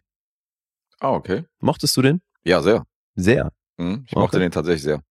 Also ist jetzt, wie du meinst, ist jetzt nicht der überkrasse Film, aber was so Mumienfilme angeht, rangiert der wahrscheinlich noch höher als, äh, als dieser Mumienfilm aus den 30er Jahren und wahrscheinlich auch die, die Mumienfilme Brandon Fraser. Also da mag ich den noch am meisten. Wenn du jetzt mal einfach so Filme mit Mumien in eine, in eine Liga packst. Ja, also manchmal wirfst du Filme in einen Topf, ich mir denkst, so, du willst jetzt allen Ernstes Brandon Frasers Mumie, der ein wirklich teurer Blockbuster war, mit einem Film, der irgendwas zwischen einer halben und einer Million gekostet hat, vergleichen. Wenn ich den Film, der eine halbe Million und eine Million noch über den stelle und sage, der schlägt den, dann ist das ein Vergleich. Ja, ich finde, das ist halt allein schon okay eben finde. von den ganzen Schauwerten überhaupt nicht zu vergleichen. Hm, Welch Schauwert meinst du jetzt? Von, von die Mumie oder von dem hier? Ne, von die Mumie. Ja, aber ich hatte hier mehr Spaß dran. Das will ich damit Mhm. sagen. Also JFK und äh, der alte Elvis machen halt Jagd auf eine Mumie oder bekämpfen sich mit einer Mumie in einem Altersheim. Das war schon, äh, Naja, fand, ich gesagt, schon, die Prämisse schon irgendwie funky. funktioniert für mich auch voll gut. Ich glaube nur nicht, dass es reicht, um halt hier diese 92 Minuten wirklich gut zu füllen. Okay. Fand die damals schon recht kurzweilig und so. Also ich, ist jetzt natürlich auch Ewigkeiten her. Ich habe gerade mal geguckt, 2009 habe ich ihn das letzte Mal gesehen. Mhm. Also ich habe jetzt nicht in Erinnerung, dass ich hier irgendwelche Längen gespürt habe, sondern ich fand einfach nur, ist jetzt kein Meisterwerk. Hat von mir eine 7,5 bekommen, aber ähm, sehr spaßiger Film. Und ob da jetzt so zwischendurch mal so ein paar Hänger drin sind, das ist einfach zu lange her, um das nochmal zu bestätigen. Aber Okay. fand ihn ja zumindest nicht, äh, nicht scheiße. Das fand ich gut. Nee, nee, sage ich ja. Also ich bin ja auch Fan von dem Genre und von äh, ihm Ja. und allem drumherum so, deswegen alles cool. War eine coole Chemie auch zwischen ihm und äh, Ossie Davis, soweit ich das Ja. rekapitulieren kann. Naja, voll. Mhm. Ossie Davis Rolle ist eigentlich fast noch geiler als die von Bruce Campbell. Mhm. Naja. Jetzt kann ich Punkte vorlesen. Weil viel mehr gibt es da tatsächlich nicht zu, zu erzählen. Ja, raus. Ach so, doch, pass auf, Mhm. eine Sache, die ist recht interessant. Weil natürlich ist das bei Genre-Fans äh, so ein kleines Highlight, weil natürlich auch Bruce Campbell als Elvis, also ich meine, Ja. Das ist schon eine geile Voraussetzung. Ja, und da wurde natürlich diverse Male darauf angesprochen, weil Don Coscarelli hatte den Plan ursprünglich da ein Sequel zu machen. Und das war auch lange in Entwicklung. Also sollte heißen Baba Nosferatu, Curse of the She-Vampires. Mhm. Und das war in Entwicklung und da hat aber Bruce Campbell irgendwann, ich glaube auf irgendeiner Comic-Con gesagt, dass er in dem Film nicht als Elvis zurückkehren wird. Weil die sich nicht einigen konnten, worum es in dem Film tatsächlich geht. Also ich weiß nicht, wie weit die in der Entwicklung waren, aber der Titel stand schon wohl. Okay. Aber die waren sich nicht einig. was nicht da passieren gekommen. soll. Und irgendwie kam es nicht dazu, ja. Und jetzt Also- nach über 20 Jahren kann man schon ausgehen, dass das auch nicht weitergeht. Mhm. Also Bruce Campbell hat ja so außerhalb von Evil Dead noch einige Filme gedreht und das ist immer einer, den ich gerne erwähne, den man definitiv machen kann. So. Also er hat auch ein paar andere Filme gedreht, die nicht so geil waren. Hm. Aber Barbara Hotep ist schon cool. Schöne Grüße übrigens an äh, ein paar Kumpels von mir. Die haben nämlich eine Band, die sich nach diesem Film benannt haben Ach, und die hier in Berlin unterwegs sind, ja. okay. Das ging ohne weiteres? Weiß nicht, bisher wurden wir, glaube ich, noch Anscheinend nicht schon. verklagt. Okay. Wahrscheinlich erst, wenn sie richtig Geld verdienen. Naja, allzu viel dürften sie eigentlich nicht raushängen, rausholen, weil kleiner Film, kleines Budget. Naja, aber trotzdem, ne? Ist ja deren Idee. Mhm. So, Punkte. 6,9 gibt's auf IMDb, der Metascore ist bei 57 und auf Letterboxd eine 3,3. Okay. Und jetzt Guess. Ich glaube nicht, dass du bei meiner 7,5 bist. Mhm. Insofern würde ich dich da ein bisschen niedriger eingliedern. Ich sag 6,5. 7 ist noch geworden. Noch eine 7. Mhm. Na, das geht ja. Ja, manche davon. Das wird es anscheinend doch, doch relativ ähnlich sehen. Okay. Das stimmt. Sind wir nicht so weit voneinander entfernt und ist, äh, also ist von uns dann, also von dir, denke ich mal, auch eine Empfehlung an Leute, die so ein bisschen Ja, ja. kleineres. Sowieso, also Genre eben, Kino wenn man das Genre mag, ähm, sowieso, aber dann meine ich ja, guckst ja schon mit der Besetzung und der Prämisse, wirst du das ja wahrscheinlich eh sehen. Voll. Okay. So, was hast du noch? So, ich habe noch was aus Australien. Aus dem Arschloch der Welt, wie, äh, wie, ich diesen Kontinent gerne bezeichne. Mhm. Und das ist schon einer der bekanntesten australischen Filmemacher tatsächlich. Und wir hatten noch gar nichts von ihm, habe ich gesehen, in den 3500 Rezensionen. Weil äh, wir reden von Peter Weir. Und Peter Weir ist der Regisseur und Echt, wir hatten noch. wir hatten noch nichts von ihm, nee. Der hat Master of Command, ähm, Master and Commander gemacht, der hat die Truman Show gemacht, der hat Green Card gemacht, der hat Club der Toten Dichter gemacht, Mosquito Coast ist von ihm. Alles große Filme. Und wir haben noch nicht einen einzigen von ihm hier gehabt. Truman Show hatten wir nicht? Nee, hatten wir nicht. Hatten wir alle nicht. Mosquito Coast und ähm, Master and Commander haben wir zumindest im Lostopf. Mhm. Das weiß ich, aber noch keinen von denen rezensiert. Und jetzt habe ich hier ein sehr, sehr frühes Werk von ihm, nämlich aus dem Jahr 1974. Und der Film heißt Die Autos, die Paris aufraßen. Mhm. The Cars That Ate Paris im äh, Original beziehungsweise auch bei Letterboxd zu finden. Und hast du schon mal was von dem Film gehört? Nee, Hast noch nichts von gehört? ziemlich sicher nicht. Ja. Das ist auch ein ziemlicher, ziemlicher Geheimtipp und wie gesagt, ein ziemliches Frühwerk von ihm. Also die anderen genannten Filme von ihm sind um einiges bekannter. Wurden, als er angefangen hat, international zu drehen, dann äh, hat er auch gewisse, hat auch einen gewissen Star-Status gehabt und das hat er damals noch nicht gehabt. Das waren definitiv noch seine, äh, sein Urschleim.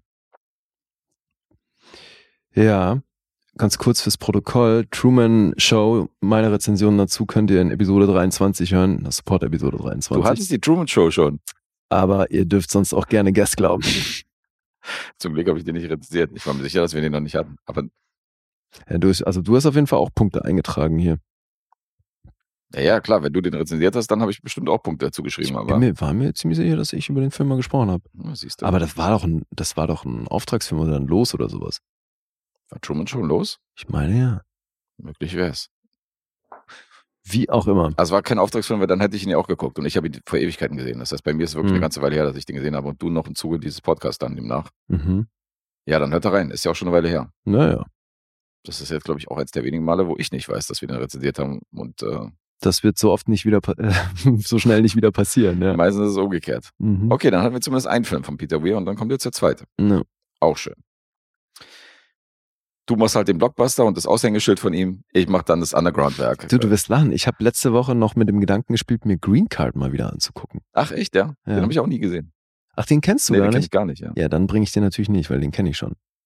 Ja, gut, du kannst ihn trotzdem bringen, weil äh, Ja, aber weiß, dann wird den dann, gucke. ja eben, aber dann siehst du den nie und ich ähm, hab den schon in Erinnerung. Also ich fand den ganz nett, vor allem was so die Chemie von Depardieu und ihr angeht und okay.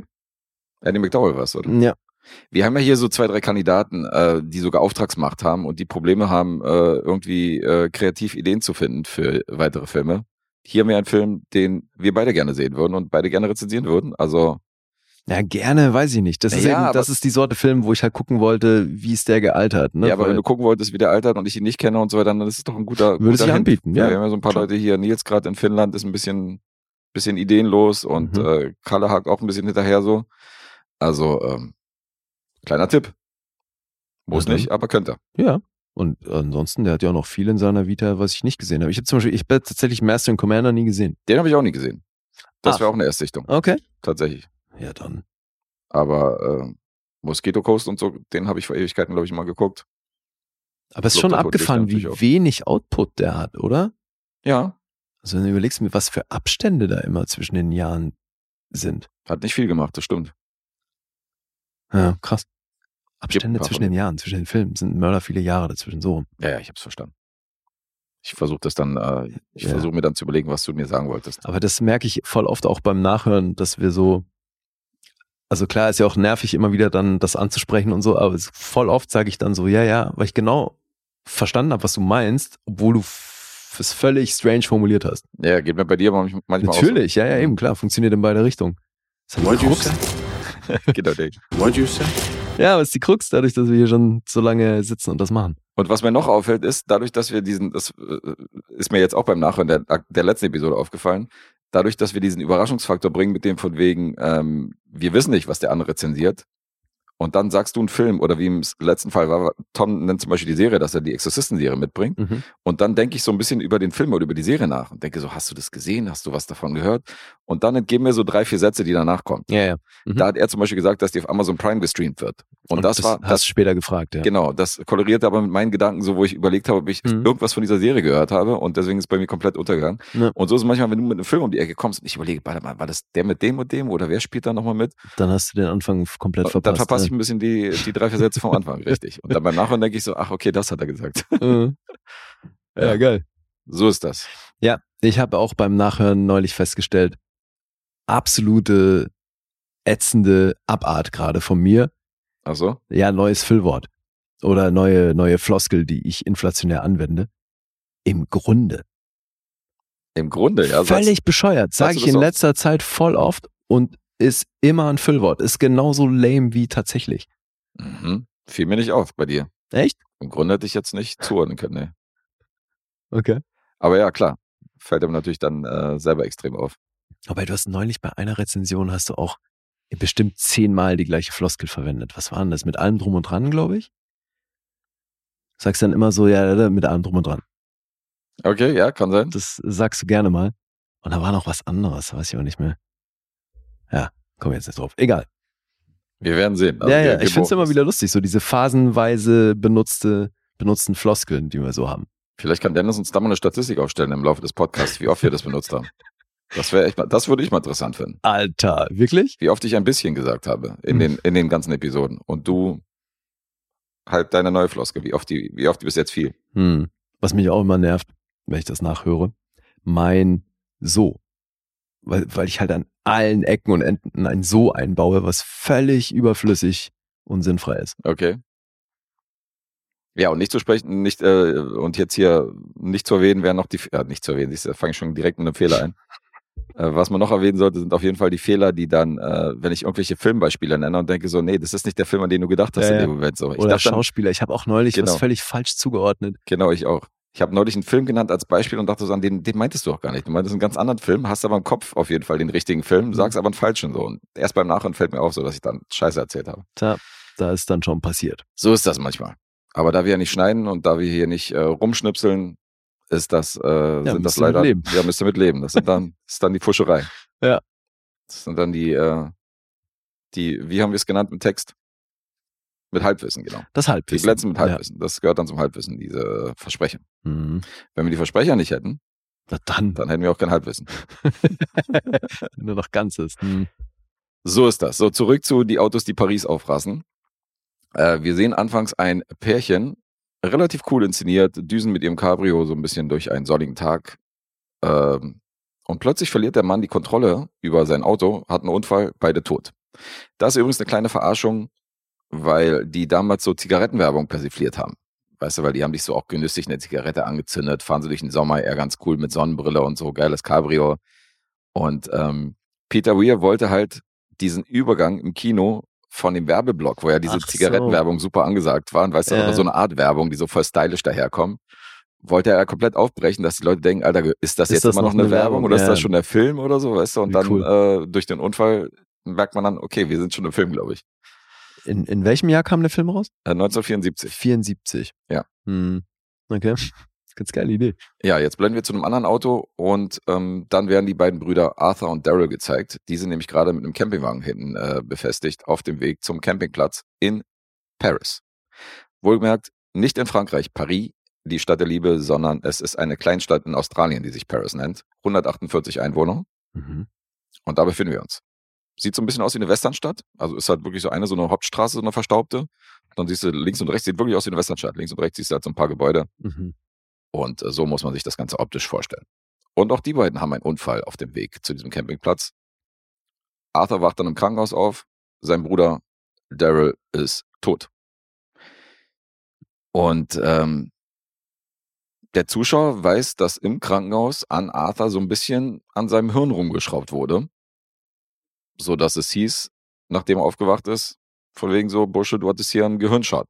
Mhm. Und dieser Gehirnschaden sorgt dafür, dass er in der Stadt arbeiten und leben muss und nicht mehr die Stadt verlassen kann.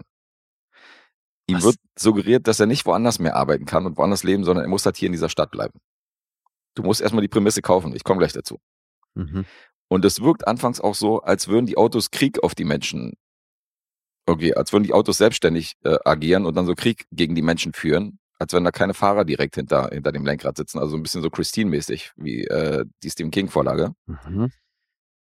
Aber zumindest beherrschen Autos dieses Kleinstadtleben dieser äh, Stadt Paris in Australien. Aber eine Gang mit Rowdies haben halt Autos aufgepimpt und machen Randale. Das heißt, die stecken hinter diesen ganzen Übergriffen. Und die haben ihre Autos so halt präpariert, dass da so riesige, dass da so riesige Zähne drauf lackiert worden sind, weißt du, an die Mhm. Seite. Dann haben die so einen VW Käfer, wo überall so Spitzen rausragen. Vielleicht hast du das Bild schon mal gesehen. Damit wurde auf jeden Fall Riesenwerbung gemacht, auf den Plakaten und so. Es hat Mhm. so ein V- VW überall Spitzen Okay. was so aussieht, als wenn du, keine Ahnung, wie so ein, wie so ein äh, Igel irgendwie Mhm. in Autoform. Und die machen Randale. Die machen Jagd auf irgendwelche Fußgänger. Und äh, dazu muss man sagen, dass auch Autoteile von den Wracks, die dann irgendwie Unfälle bauen in dieser, in dieser Kleinstadt oder in der Umgebung, dass ähm, die als Zahlungsmittel dienen.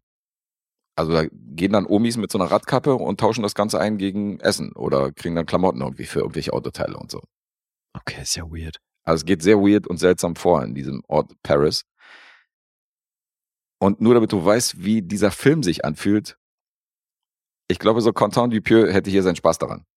Mhm. Weil es steht zwar überall Horrorfilm dran, aber es ist super seltsam und skurril, was sich hier zuträgt und Mhm. wie diese Stadt agiert und dass die irgendwie in die Scheune gehen und dann irgendwie eine Radkappe gegen ein Sandwich austauschen und so, weißt du. Das sind alles Momente, die eher so seltsam und sich komisch anfühlen. Das ist so ein bisschen der viel wie die Elternszene bei I'm Thinking About Ending Things, Mhm. um jetzt mal so ein viel für den Film zu kriegen. Das heißt, so ein bisschen Horror, weißt du, ein bisschen Ja. unterschwellig so Unwohlsein, aber auch nicht so richtig Horror, Und halt skurril. aber schon skurril, ja. Hm. Okay. Also der Arzt macht mit ihm dann einen Test am Anfang, so wenn er da aus dem Krankenhaus aufwacht und zeigt ihm halt so Fotos. Und auf dem einen Foto ist halt so ein Schmetterling. Und dann zeigt er ihm halt ein anderes Foto und da ist halt so ein Baum. Und das dritte Foto ist halt so ein Unfallopfer in einem Autowrack. So komplett zerfetzt. Und er so, äh, äh, Crash. Und er so, yes. Und dann macht er so weiter und das ist halt ein Haus. Und dann macht er weiter und da ist halt irgendwie ein Bleistift oder so. Auf dem dritten Foto sieht er den Körper von seinem Bruder mit dem abgehackten Kopf irgendwie, keine Ahnung. Also nur den Torso von seinem Bruder im Auto Mhm. und zeigt ihm das so als Test so von wegen so, ja, wir machen ja, wir sind ja hier eine Kleinstadt und deswegen in Kleinstädten kann man ja besser Tests und Experimente machen. Insofern machst du dir natürlich auch Gedanken, okay, was geht da vor sich? Äh, aber es ist so ein ganz seltsamer, komischer Film. Also ähm, Arthur selbst kommt dann unter in dem Haus von dem Bürgermeister. Mhm. Der wohnt dann bei ihm, der ist verheiratet mit einer Frau und äh, nachdem sein Bruder irgendwie tot aufgefunden worden ist, er Typ aus dem Krankenhaus mit einer Lobotomie aufgewacht ist und dann in, in dem Haus untergekommen ist, zieht die Frau halt so einen Nerzmantel an, indem sie ihn so mit dem Nerzmantel serviert sie ihm halt zu essen Mhm. und sagt so, wie findest du denn mein, wie findest du denn meinen Pelzmantel und so? Mein Mann sagt, ich darf ihn nur im Haus anziehen, ähm, weil draußen wirklich dann zu, zu fein und dann werden die Leute neidisch und so, hahaha, ich wollte dich nur aufmuntern. Da dachte ich so, okay, so willst du ihn aufmuntern, der gerade irgendwie sein Bruder in einem Autounfall geköpft worden ist und äh, mit dem Witz will, will sie ihn praktisch irgendwie aufmuntern. Das waren so alles Momente, wo ich dachte, irgendwie ist das strange. Also es ist ein Aber abgefahrener. es ist doch auch wahrscheinlich sehr interessant dadurch, oder nicht? Weil du ja wahrscheinlich wissen willst, wo, die damit hinwollen. Ja, aber es wird nicht so richtig aufgelöst. Das Ach ist das so. Problem. Ja, das ist, das bleibt so ein bisschen im, im Dunkeln, was jetzt hier passiert. Also es ist ein Mhm. echt stranger Film, den du, glaube ich, nicht zu hundertprozentig erklären kannst. Aber er hat schon interessante Momente Mhm. und hat schon so ein paar Szenen, wo ich sage, ist schon irgendwie anders als andere Filme, aber nichtsdestotrotz der strange. Insofern wusste ich auch nicht, wie ich den jetzt irgendwie so, wie ich den bewerten soll. Mhm. Der ist auch, der ist auch blutig an manchen Stellen, was mir auch gut gefallen hat für die damalige Zeit. Aber irgendwie ist er auch nicht so richtig Horror. Mhm. Ist übrigens der erste australische Film, der in Cannes äh, für Aufsehen sorgte, weil die sind damals nämlich die riesige Werbeschiene gefahren. Da sind Leute halt in den Kostümen aus dem Film durch die Gegend gelaufen und diesen Spiky VW, diesen Mhm. silbernen, den haben die da durch die Straßen fahren lassen. Okay. Und dadurch wussten natürlich alle, okay, was ist denn das für ein Film, wo es da geht. Äh, letztendlich haben die den dann nicht im offiziellen Wettbewerb dann laufen lassen, weil der zu gewalttätig war für die Jury. Oh. Aber so Out of Com Competition wurde er gezeigt halt in so, in so diversen Mhm. Kinos in Cannes, da wurde er dann aufgeführt. Okay, krass. In kann. Ja. Mhm. Und ich werde jetzt mal nicht mit SchauspielerInnen irgendwie langweilen, weil hast halt nicht wirklich große Namen hier, die einem was sagen, denke ich mal. Insofern, äh, der Film hat auch ein Budget von 250.000 australische Dollar. Ich weiß jetzt nicht, wie viel das ist, aber das hört sich jetzt nicht so an, als wäre das jetzt ein halb budgetierter, krasser Film, auch wenn man das umrechnet. Das ist die Autos, die Paris aufrasen. The Cars That Ate Paris. Also Klingt schon auch ein bisschen nach Bahnhofskino. ist Bahnhofskino. Ist definitiv Bahnhofskino, aber schon experimentell und schon ein bisschen abgedreht. Aber wenn man Freund von Dupieux-Filmen ist, das geht wirklich in die Richtung. Da kann man dem was abgewinnen. Bei ihm war es halt ein, bei ihm war es halt ein Reifen. Ja. Der so auf Jagd geht. Hier sind halt die Autos so das Böse, weißt du, das, äh, Mhm. was so drohend halt über dieser Kleinstadt hängt. Und es gibt natürlich auch gewissen Bodycount dann im Laufe des Films.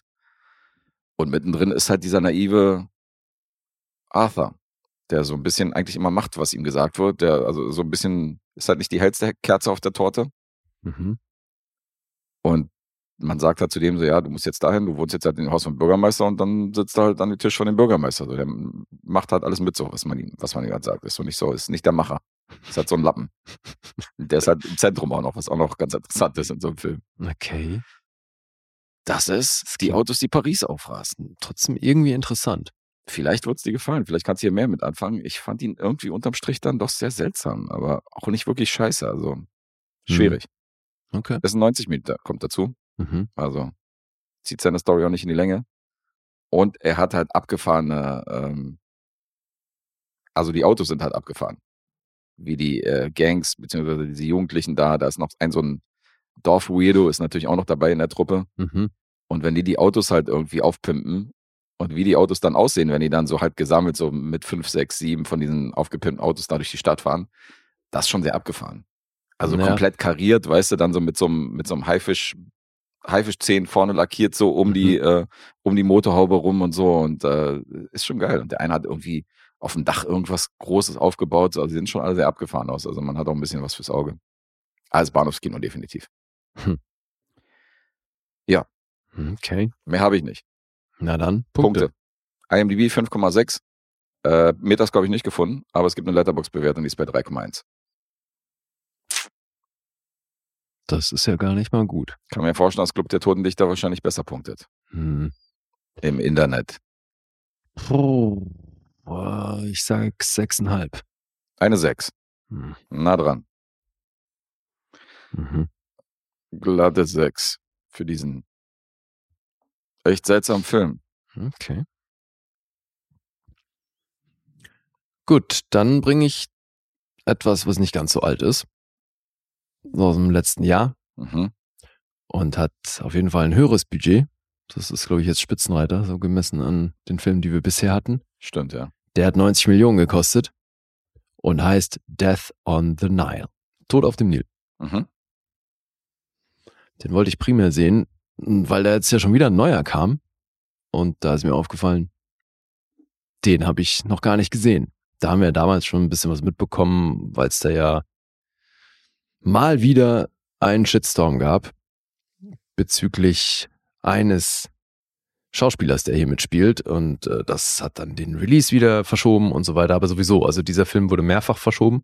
Ursprünglich soll der 2019 rauskam. Dann haben sie aber mit den Dreharbeiten länger gebraucht als geplant. Dadurch wurde der auf 2020 verschoben. Dann kam die Pandemie. Da wurde dann auch mehrfach verschoben. Ursprünglich Herbst 21 geplant. Dann kam aber April 21 das Ding raus ähm, wegen Army Hammer.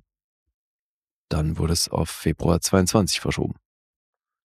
Also dann doch eine ganze Weile gedauert und dadurch war er jetzt gar nicht so weit von dem äh, Nachfolger entfernt. Stimmt.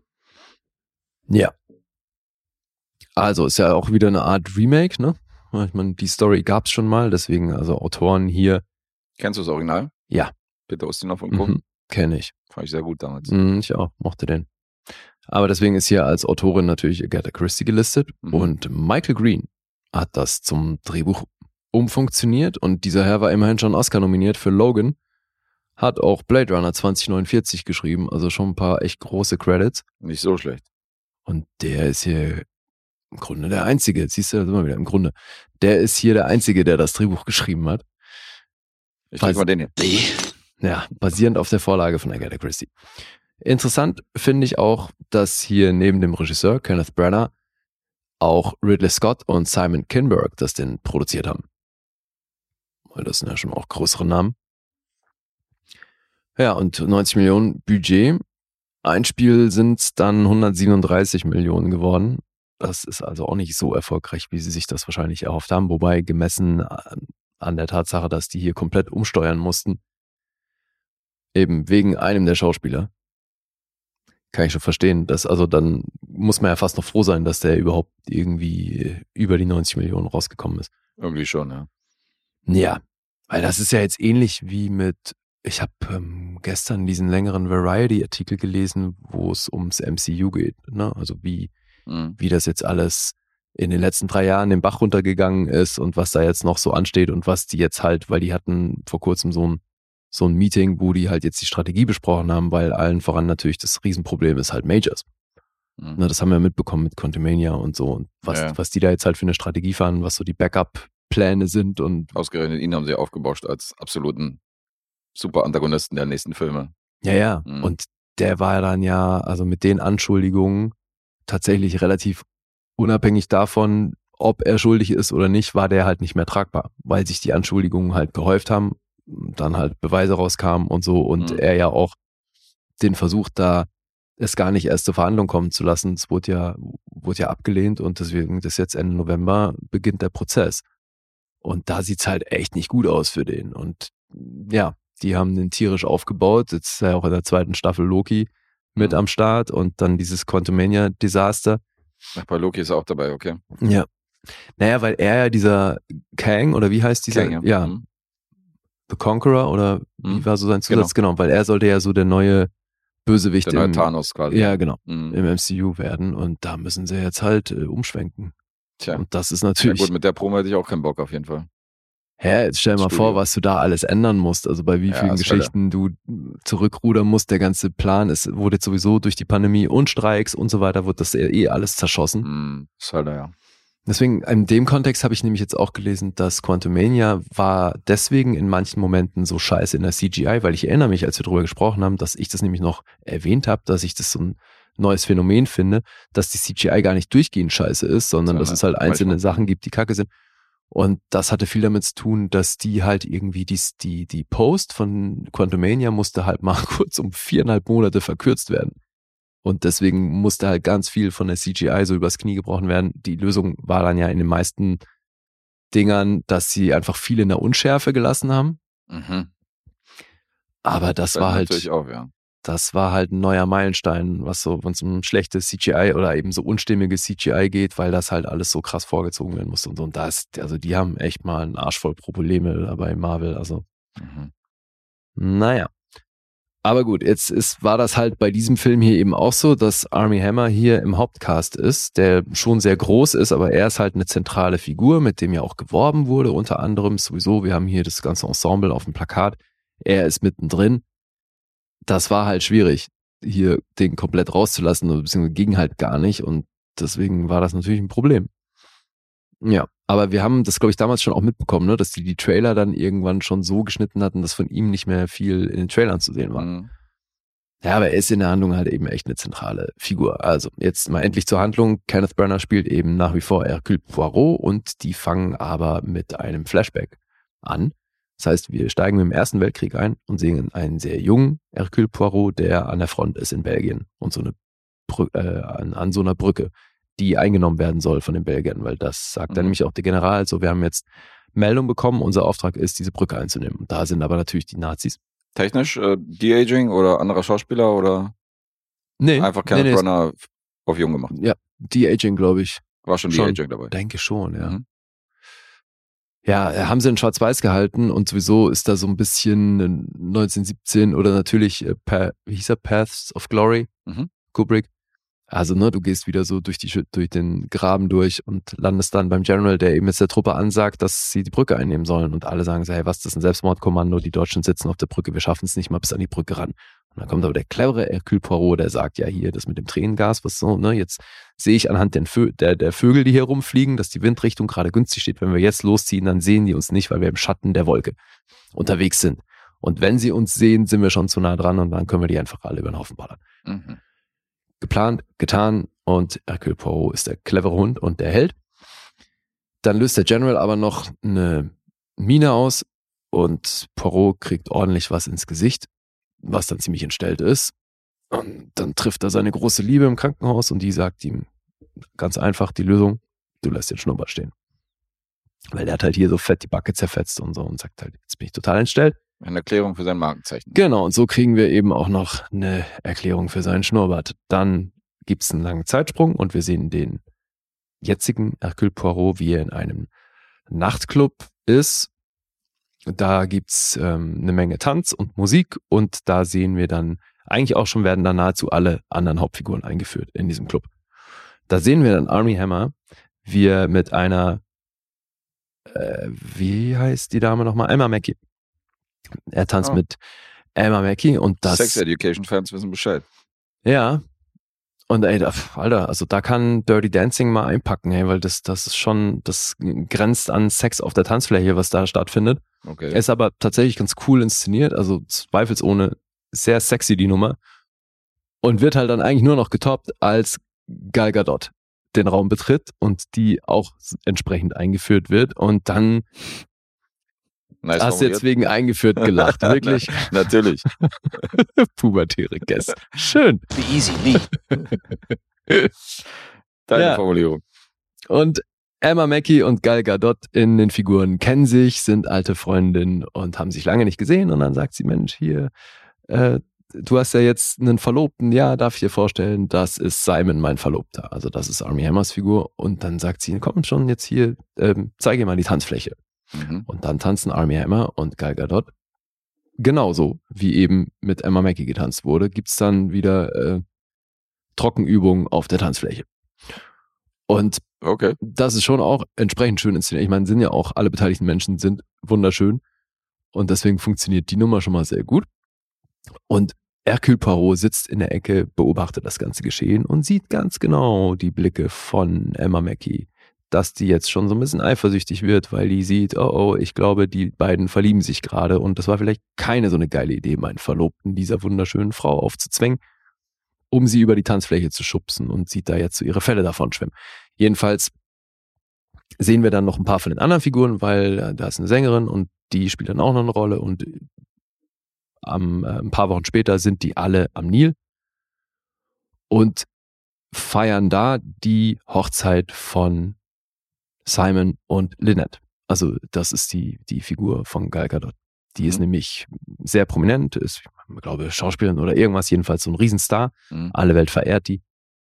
Und dementsprechend vorsichtig ist sie mit allen Leuten, die um sie rum sind, weil sie halt auch ganz viele Neider um sich rum hat und alle ihr natürlich auch was Böses wollen, weil sie super reich ist, super schön und natürlich gibt's die Hater. So, jetzt haben die beiden aber geheiratet und dann gibt's eben die, die Feier und es soll auch eine, eine Hochzeitsreise geben und absurderweise werden da alle mitgezerrt, weil jetzt geht's endlich auf diesen Dampfer auf dem Nil. So, das heißt, dann haben wir jetzt die Truppe rund um Hercule Poirot, der soll halt mit, also die, der Grund, warum der mitkommen soll, ist, dass Lynette sich eben sorgt. Weil die sagt, wir werden schon eine ganze Weile gestalkt von Emma Mackey, weil die natürlich das ziemlich doof fand, dass ihre Freundin sich jetzt ihren Verlobten geschnappt hat. Mhm. Und weil die eben Angst haben, dass da irgendwas passieren könnte, bitten sie Hercule Poirot mitzukommen. Und sowieso gibt's ja noch so ein paar andere Gründe jedenfalls. Also weil er noch mit anderen Leuten verwickelt ist. Und jetzt sind wir auf diesem Dampfer und da ist dann eben, also Gal Gadot als Lynette und Army Hammer. Hercule Poirot ist dabei, Emma Mackey kommt dann später auch noch dazu. Lynette hat eine Assistentin namens Louise, die wird von Rose Leslie gespielt. Mhm. Hier, Ygritte aus Game of Thrones. Game of Thrones. Die Frau und Cousine von Kit Harrington, was ich immer noch mörder weird finde, aber Die ist die Cousine von ihm. äh, sehr entfernte Cousine, ja, aber die sind über irgendwie vier Generationen zurück, sind die irgendwie miteinander verwandt. Also haben sie diesen Incest-Vibe von Game of Thrones dann doch recht wörtlich genommen. Ja, hier. The Balkans, when they say they're going to have a war, they keep their word. Ja. The Balkans. Ich weiß nicht, wie du jetzt auf den Balkan kommst bei den Das beiden. sind bestimmt Balkans. Ja. Die sind, das, die, die, die Verwandtschaft geht über, die sind beide mit den Royals verwandt über äh, 13 Ecken. Ja, ich weiß. Das Und ist des, deswegen äh, sind die da auch Cousins auf, Trotzdem wurden auf den Balkans bestimmt auch schon Cousinen verheiratet. gehe ich fest Cousins. von aus, das passiert wahrscheinlich heute noch. Ja. Ja. So, und dann haben wir hier einen alten Freund von ihm, Book, gespielt von Tom Bateman, mit seiner Frau, äh, mit seiner Mutter, Euphemia Book, gespielt von Annette Benning. Mhm. Dann ist aus irgendeinem absurden Grund noch ihr, der Ex-Freund von Lynette, ihr Ex-Verlobter wohlgemerkt, mit an Bord.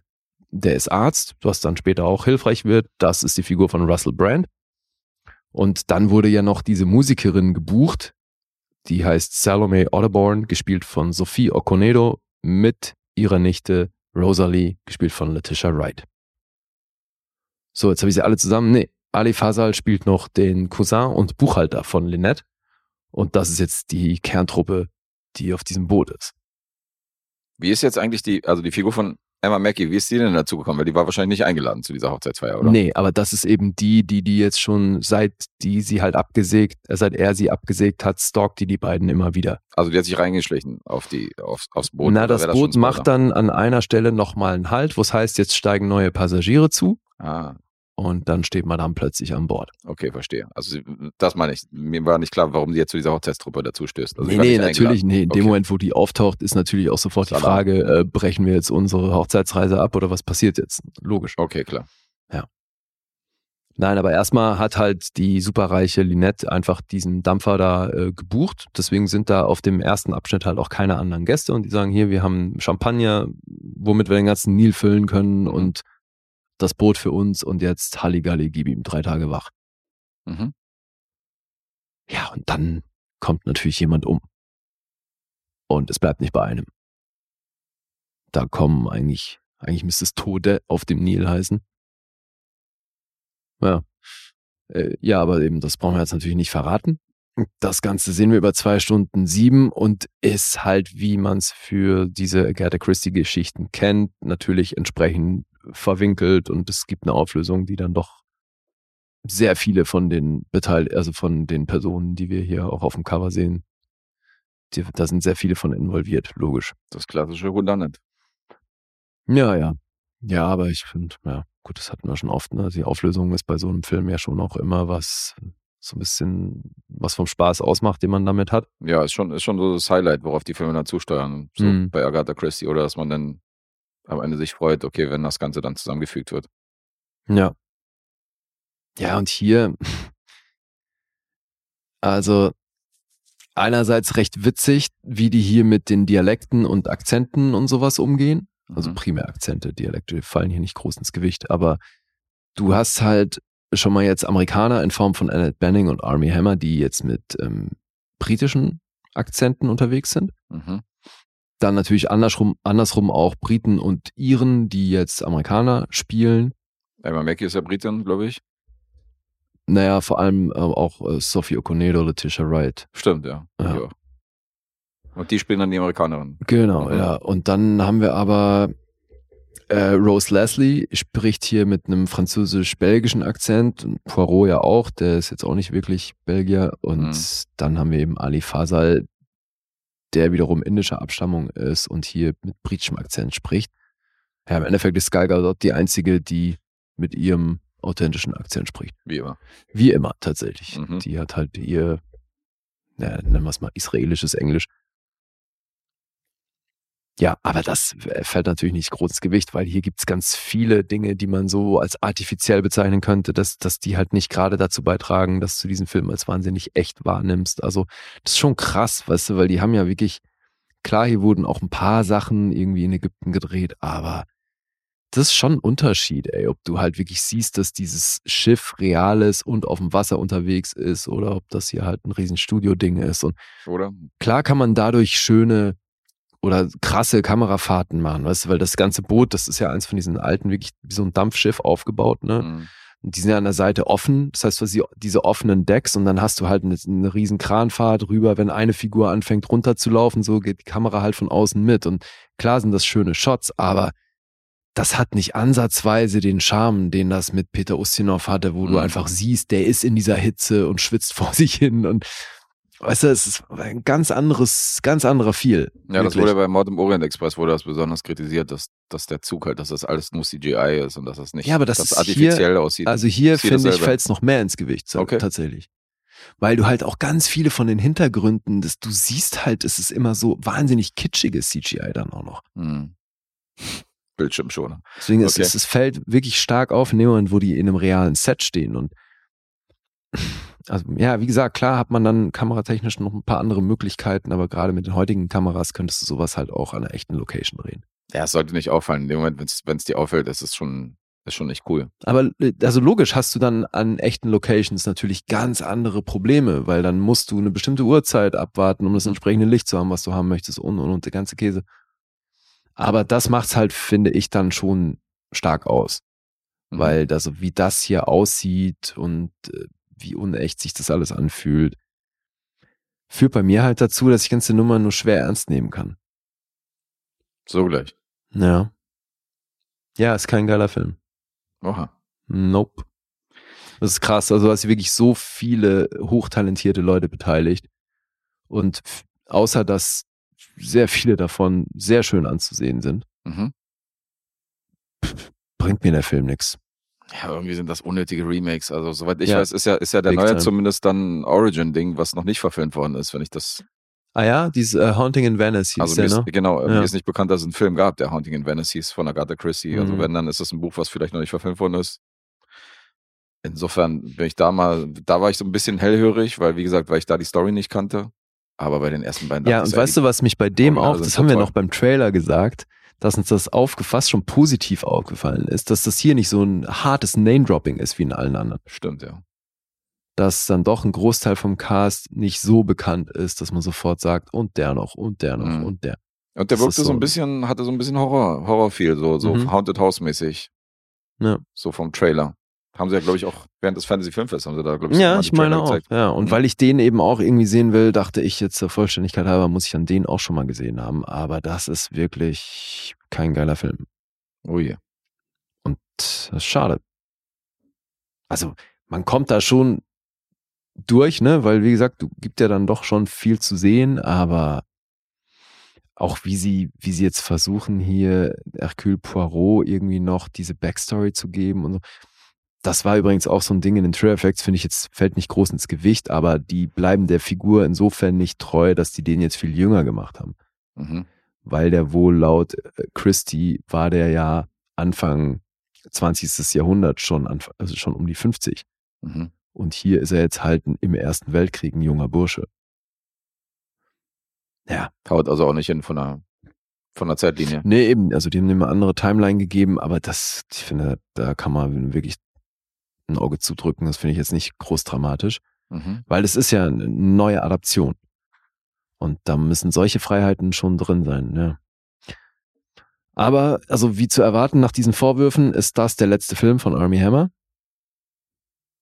Und nach seinen Missbrauchsvorwürfen, die es da gab, hat den seine Agentur rausgeschmissen. Er wurde von sämtlichen Projekten irgendwie gecancelt und anscheinend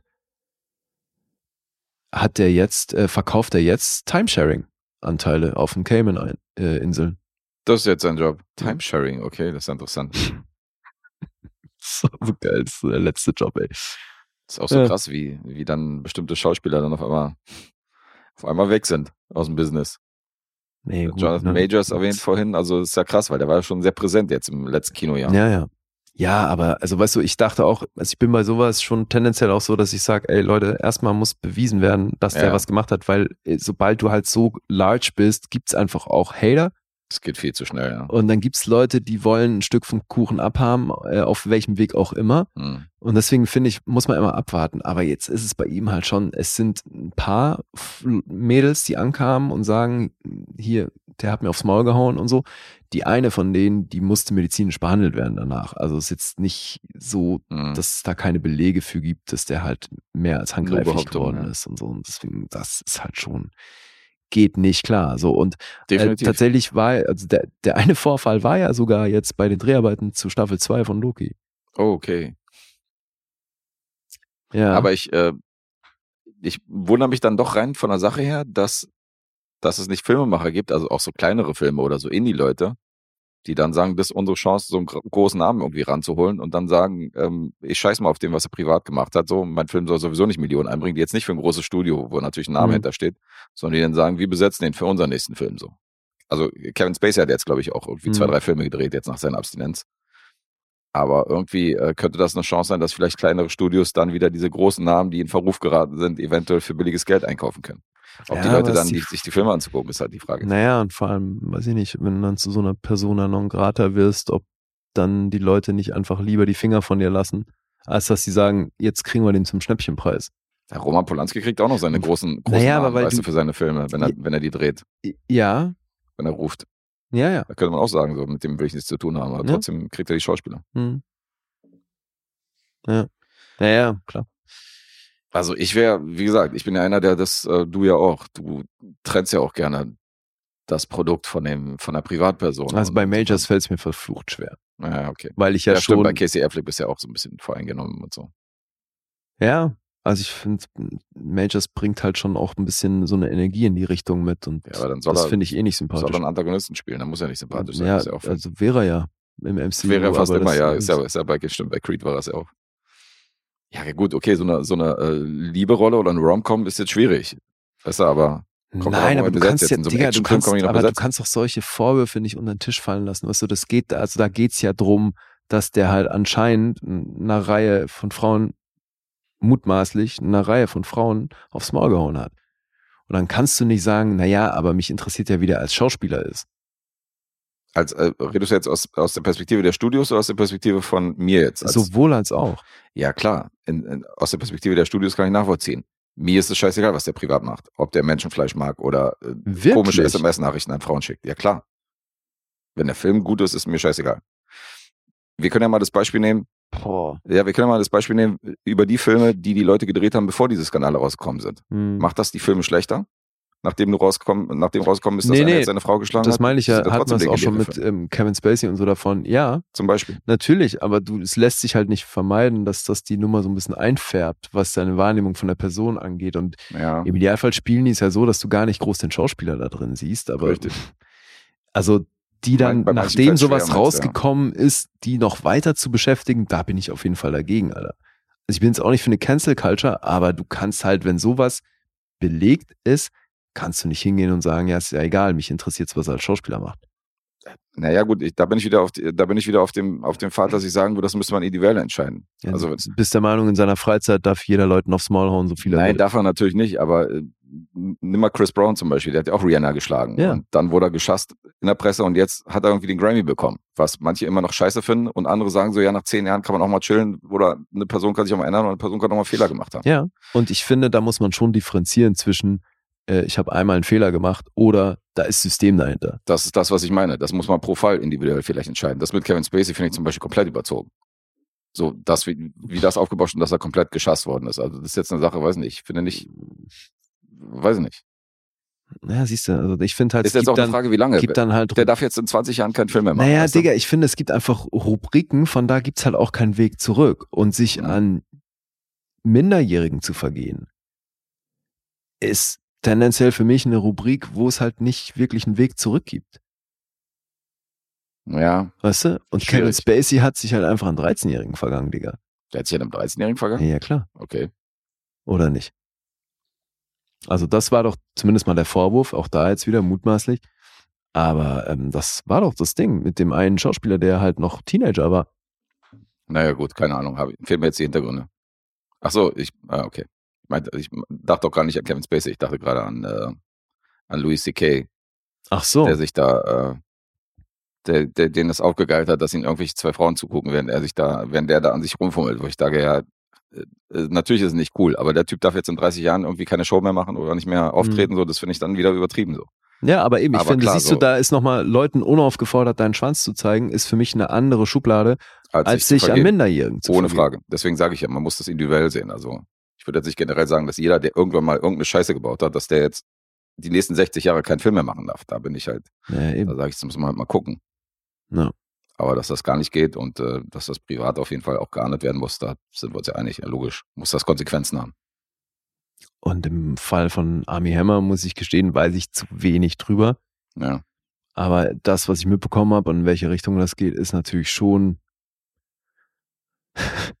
naja, es ist halt zumindest mal kulturell bei uns in der Ecke, dass es, westlichen Teil, ja. was halt einfach, also kommt halt aus einer Ecke, der man nicht so, so oft begegnet. Und Das ist das ist halt auch vielleicht, deswegen ist man da bei anderen Dingen abgestumpfter, weißt du, weil jetzt eben, wenn so ein Majors irgendwie seiner Freundin aufs Maul haut, dann ist die Empörung wahrscheinlich lange nicht die gleiche, Mhm. traurigerweise, wie wenn eben Army Hammer solche SMS tausch, austauscht und das mitunter ja angeblich dann auch äh, mit Einverständnis passiert und sowas. Also, weißt du, das ist ja, Ja. eh nochmal schwierig.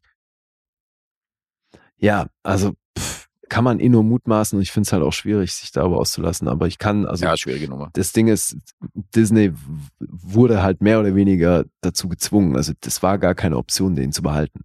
Ja, also ja, selbst wenn jetzt eben Ende November das Ding gut ausgeht für den, Mhm. ist schon zu viel, das Ding hat zu viel Schaden genommen, als dass man da noch weitermachen könnte. Auf jeden Fall. Ich finde es auch, also ich hätte nicht damit gerechnet, dass die, äh, dass die Ezra Furman auch weiterhin beschäftigen. Ezra, was? Äh, nicht Ezra Furman, wie hieß er denn? Ezra, Ezra Miller. Miller. Mhm. Naja, aber auch da könnte man jetzt sagen, besoffen bei Nachbarn einsteigen und irgendwie eine Flasche Sprit mitnehmen, ist auch vergleichsweise harmlos. Er hat ja auch ein Mädel auf die Fresse gehauen bei so einer, bei so einer Straßenparade, was auf Video irgendwie belegt worden ist und so. Also, Hm. das ist auch fragwürdig. Ich meine, das ist auch nichts anderes, was Jon- Jonathan Majors gerade tut. Ja, ja, aber eben, das, wie willst du das alles entscheiden? Das Ja, klar. Ich meine, da willst du halt auch nicht Disney sein in dem Moment. Das ist eben das Ding. Du hast halt mehr Druck dahinter, wenn du halt wirklich ein großes Studio hast, äh, bist oder weißt du so, hast du mehr Verantwortung. Und jetzt so ein Indie-Studio würde wahrscheinlich dann die Rolle umbesetzen oder so. Naja, vor allem, wenn du das komplett, die kompletten nächsten zehn Jahre rund um so eine Figur Das aufbaust hart, ja. und dann reißt der das Ding mit dem Arsch ein. Naja, klar, das ist hart. Das sind wahrscheinlich dann auch die einzigen, die sich das leisten könnten. Ne? Aber was ich denke mir dann auch, wie blöd. Also, wenn jetzt, na, das ist keine Behauptung mehr, sondern nachgewiesenermaßen ist in London am Set von Loki gab es einen Vorfall. Mhm. Ich denke, wie bescheuert muss man denn sein? Also auch da wieder, ne? Man sagt ja, mein Gott, in seiner Freizeit kann er sonst was machen. Aber Wie kannst du denn bei deiner Arbeit eat, ja. so sowas passieren lassen, Alter? Also dann wirklich manche Leute, die wollen es offenbar nicht mal geschenkt. Ey. Ja, das ist natürlich daneben. Das ist dann Schuldeigene, ja. Hast du recht. Ja, schwierig. Aber gut, jetzt sind wir da irgendwie hängen geblieben wegen Army Hammer und Death on the Nile. Das, ich kann mir halt vorstellen, dass das so ein bisschen dazu beigetragen hat, dass der Film nicht besonders erfolgreich war. Mhm. Umständlich ausgeholt, aber unterm Strich das. Ihr könnt uns ja auch gerne mal mitteilen, wie ihr dazu steht und äh, ob man da Schauspielern noch eine Chance geben sollte irgendwann später oder ob das alles überzogen ist oder ob die Studios da richtig reagieren oder Ja. würde uns auch mal interessieren. Also auch mal gerne Es unsere halt Komma- Kommentarspalten beleben. natürlich auch, du hast ja schon gesagt, äh, früher wurde da halt mitunter nicht drüber berichtet Und jetzt heute durch Social Media und Co. ist aber halt sofort alles eine Schlagzeile und man weiß sofort über jeden Mhm. Bescheid und Leute sind halt eben auch unter Umständen von heute auf morgen halt gecancelt. Ja. Und wer weiß, was so ein Gregory Peck in seinen jungen Jahren so getrieben hat, ne? Und das hat Ja, vor man allem, halt. wie viele Leute wie Chaplin und Co. damals, wenn das so wie Ja. heute abging, die damals gecancelt werden. Ey, und so. bei Chaplin kam ja trotzdem schon eine Menge raus. Eben. Deswegen, also bei dem willst du ja gar nicht wissen, welchen Umfang das überhaupt in der Realität hatte. Ne? Weil, Leichen im Keller dann noch ja, ja, weil das, was schon rausgekommen ist, reicht ja dick. Mhm. Und das ist halt eben aufgrund des Informationsflusses von damals und so Ja, unter Umständen nur, nur die Spitze des Eisbergs. aber filmgeschichtlich unantastbar. Ja. Das trennt man eben Ja, dann in ja, dem Moment. ja, das ist eben eben. das, wo ich sage. Aber vielleicht auch nur, weil man halt nicht weiß, was da noch alles geht. Und? Mag sein, ja. Das ist aber halt auch die Krux und das ist so die Schwierigkeit, finde ich, bei der heutigen Berichterstattung, dass halt, es geht ja eh nur um, um Clickbait und dann ist es eben wichtiger, dass du eine Schlagzeile hast, die, die richtig ballert, Mhm. als dass das wirklich groß fundiert, recherchiert, irgendwie mit Hand und Fuß da Ohne Frage. aufgestellt ist. Ja, ja. Das ist so ein bisschen Bildzeitungsjournalismus, Ja, Social Media. das ist halt auch echt das Gefährliche daran, Alter. Oh Mann. Mhm. Ja, aber gut, so hat dieser Film drunter gelitten, aber eben, ich kann halt auch sagen, dass das wirklich kein geiler Film ist. Na gut. ist jetzt echt kein Highlight und äh, ich weiß gar nicht, wo ich bei äh, dem davor war. Habe ich jetzt mit Absicht mal nicht nachgeguckt? Ja, aber ich bilde mir ein, dass ich da höher war. Okay. Na, ich habe eine Zahl im Kopf. Okay. Ich sage fünf. Ich wollte noch die anderen vorlesen, aber das. Mach mal, aber ich sage trotzdem fünf. Okay. 6,3 sind es auf IMDb, Metascore ist bei 52 und Letterboxd 2,6. Ich bin bei 4. Vier noch. Mhm. Diese nix gut. Ich merke schon. Be easy, me. War das zu harsch, ja? Zu harsch zu dem Film. Sonst Ja. bist du doch immer einer. Okay, ja, stimmt. Ich bin mehr altersmilder als du. Sonst sagst du doch immer ja so, nicht so ja, alt. nee, dann doch mehr. Vielleicht bin ich in zwei Jahren auch altersmilde. Ach so, das ist es. So, aber wir haben ja noch einen gemeinsamen. Kann ja noch einiges passieren. Kann noch einiges passieren, ja. Und äh, wir müssen vorher raten, weil das ist ein gemeinsamer Film, ein Auftragsfilm namens 25th Hour Das ist korrekt. von unserem Homie Spike Lee. Von dem haben wir schon diverse Filme gebracht. Habe ich nicht mal auf dem Schirm gehabt, dass äh, der den gemacht hat tatsächlich. Da war ich, äh, hatte ich gar nicht mehr, hatte ich gar nicht mehr im Kopf, dass Spike Lee den gemacht hat. Das war ich ein bisschen so beim Vorspann, dachte ach ja, stimmt ja. Das wusste ich noch. Was ich nicht mehr wusste, ist, dass Philip Seymour Hoffman hier mitspielt. Das ist ja abgefahren. Das habe ich natürlich gewusst. Ich wusste sogar die Rolle, die er spielt. Also, das hast du vergessen, Ja. Alter. Das hatte ich vergessen. Das fand ich, finde ich ja krass. Edward Norton, Rosario Dawson wusste ich noch wunderbar. Barry Papa hast du auch gewusst, oder? Nee, wusste ich auch nicht mehr. Auch nicht? Mhm. Was ist da los? Krass, ne? Kannst mal sehen, was da so hängen bleibt. Okay, jetzt raten wir. Fuck, ich finde es bei dem gar nicht einfach. Ich sag, du bist bei 8. Okay. Ich sag bei dir siebenhalb. Mhm. Mhm. Mhm. Mhm. 25 Stunden heißt er auf Deutsch, was ein bisschen den Sinn des äh, englischen Titels äh, verfälscht. Ja, danke. Das äh, hättest du bestimmt auch noch auch nicht. gesagt, oder? Naja, ich verstehe es halt wieder mal nicht. Ja, ja, ist ja, ist ja komplett anderer, ist ja eigentlich ein anderer Titel, eine andere Aussage. Also hätten sie es 24 Stunden genannt, hätte ich es verstanden. Dann hätte es noch Sinn ergeben, dann wäre das praktisch der andere Teil des, Ja, äh, genau. des Titels. Ja, ja, okay. Also schöne Grüße an der Stelle an Markus. Gehen Yes. raus nach Gölle. Mhm. Der hat uns hier diesen Auftragsfilm äh, für den Monat November aufgetragen.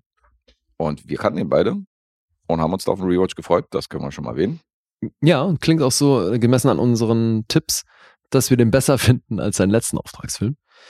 Das, äh, ja, das stimmt. Er war auch selber ein bisschen, also er hat dann auch kommentiert, dass er selber ein bisschen zusammengezuckt ist, als wir äh, vorgelesen haben, dass er viereinhalb, Stunden, äh, viereinhalb Sterne hier bei Letterbox hinterlassen hat. Aber der ist dann recht, recht euphorisch, weil den, wenn er mit Kumpels gesehen hat, dann ist das immer ein zitierfähiger Film gewesen, hier Old Man in Newcastle und so. Aber Mhm. das habe ich ihm ja auch gesagt, das ist wahrscheinlich dann für uns als Erstsichtung und so ist natürlich noch eine andere Nummer. Deswegen haben wir diesen No- Nostalgiefaktor nicht. Aber Ja. ich gehe auch davon aus, dass der hier ein bisschen besser punktet. 25th Hour. Allein schon wegen der weiblichen Hauptrolle. Ähm, Äh, ja. ah ja, Vielleicht auch wegen des Regisseurs. Was vielleicht auch wegen dem. ich nicht, auch überhaupt nicht mehr wusste, wahrscheinlich noch nie wusste, ist, dass das David Benioff geschrieben hat. Das habe ich auch nicht gewusst, ja. der ein Buch geschrieben hatte, was die dann hier auch zum Drehbuch funktioniert haben. Und einer der Produzenten, Toby Maguire. Das habe ich natürlich auch nicht gewusst, ja. Ja, David Benioff ist der Showrunner von Game of Thrones und der einer der beiden Creator. Für diejenigen, die den Namen schon mal irgendwo gelesen haben, Mhm. Haben wir auch heute ein paar Referenzen hier mit Rose Leslie und David Benioff an die große Serie von HBO. Ja, ja, sowieso gab's hier so die ein oder andere Überschneidung, ne? Weil ich hatte von Ozzy und jetzt, äh, der war bei Do the Right Thing, was ja schon auch so als einer der größten Spike Lee-Filme gilt. Stimmt. Und jetzt haben wir ihn hier am Schluss mit 25th Hour.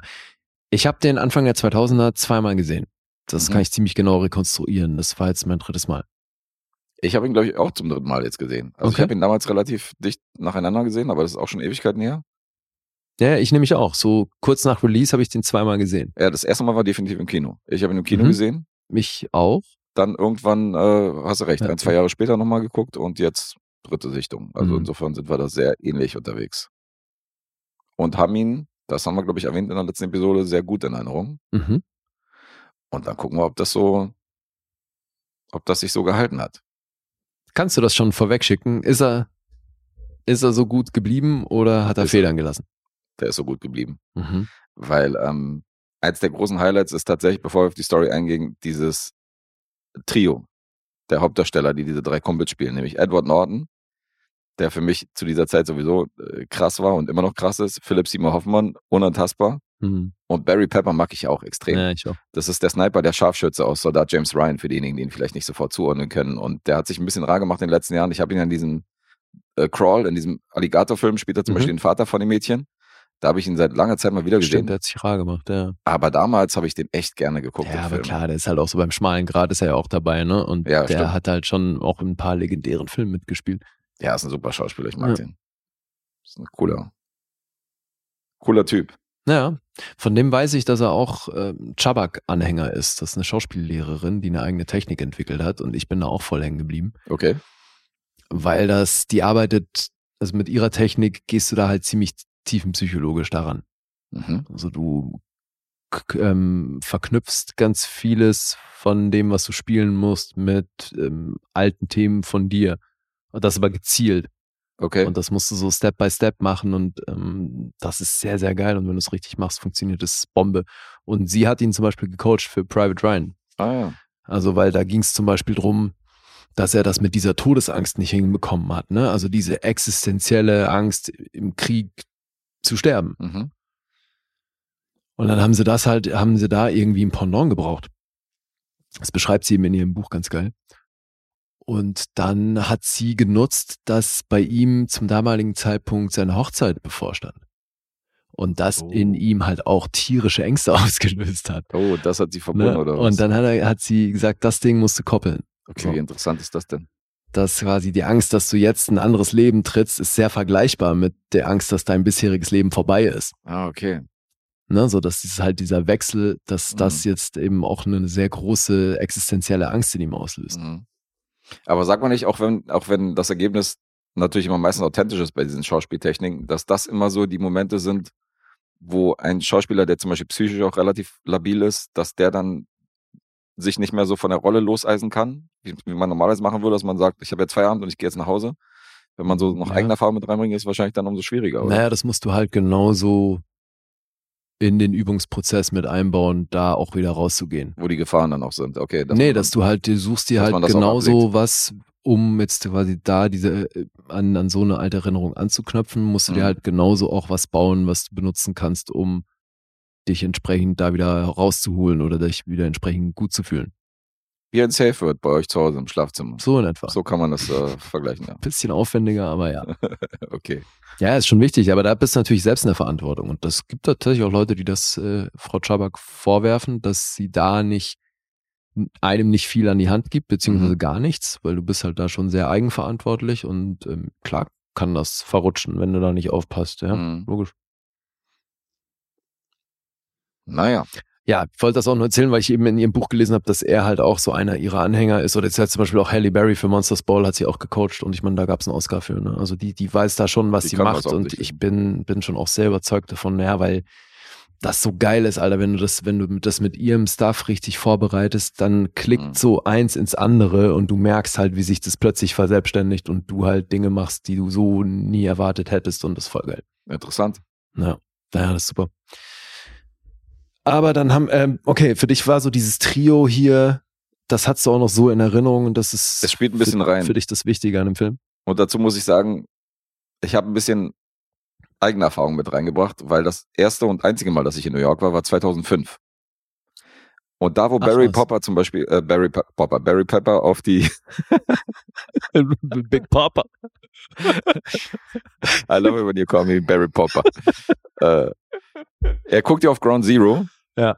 Und das sah ungefähr genauso aus wie 2005. Da waren die nicht viel weiter. Also Naja. dieses Fundament war halt so ein bisschen höher, als, als man da gesehen hat, aber sind immer noch Kräne und Bagger unterwegs gewesen. Und ich dachte so, Alter, okay, das ist genau dieser Feel von dem New York, als ich da war. So dieses, dieses Post 9-11. Mhm. Und ähm, dadurch habe ich so ein bisschen so diesen Feel des ganzen Films irgendwie in mir gehabt, so weißt du, weil ich das gemerkt habe da vor Ort.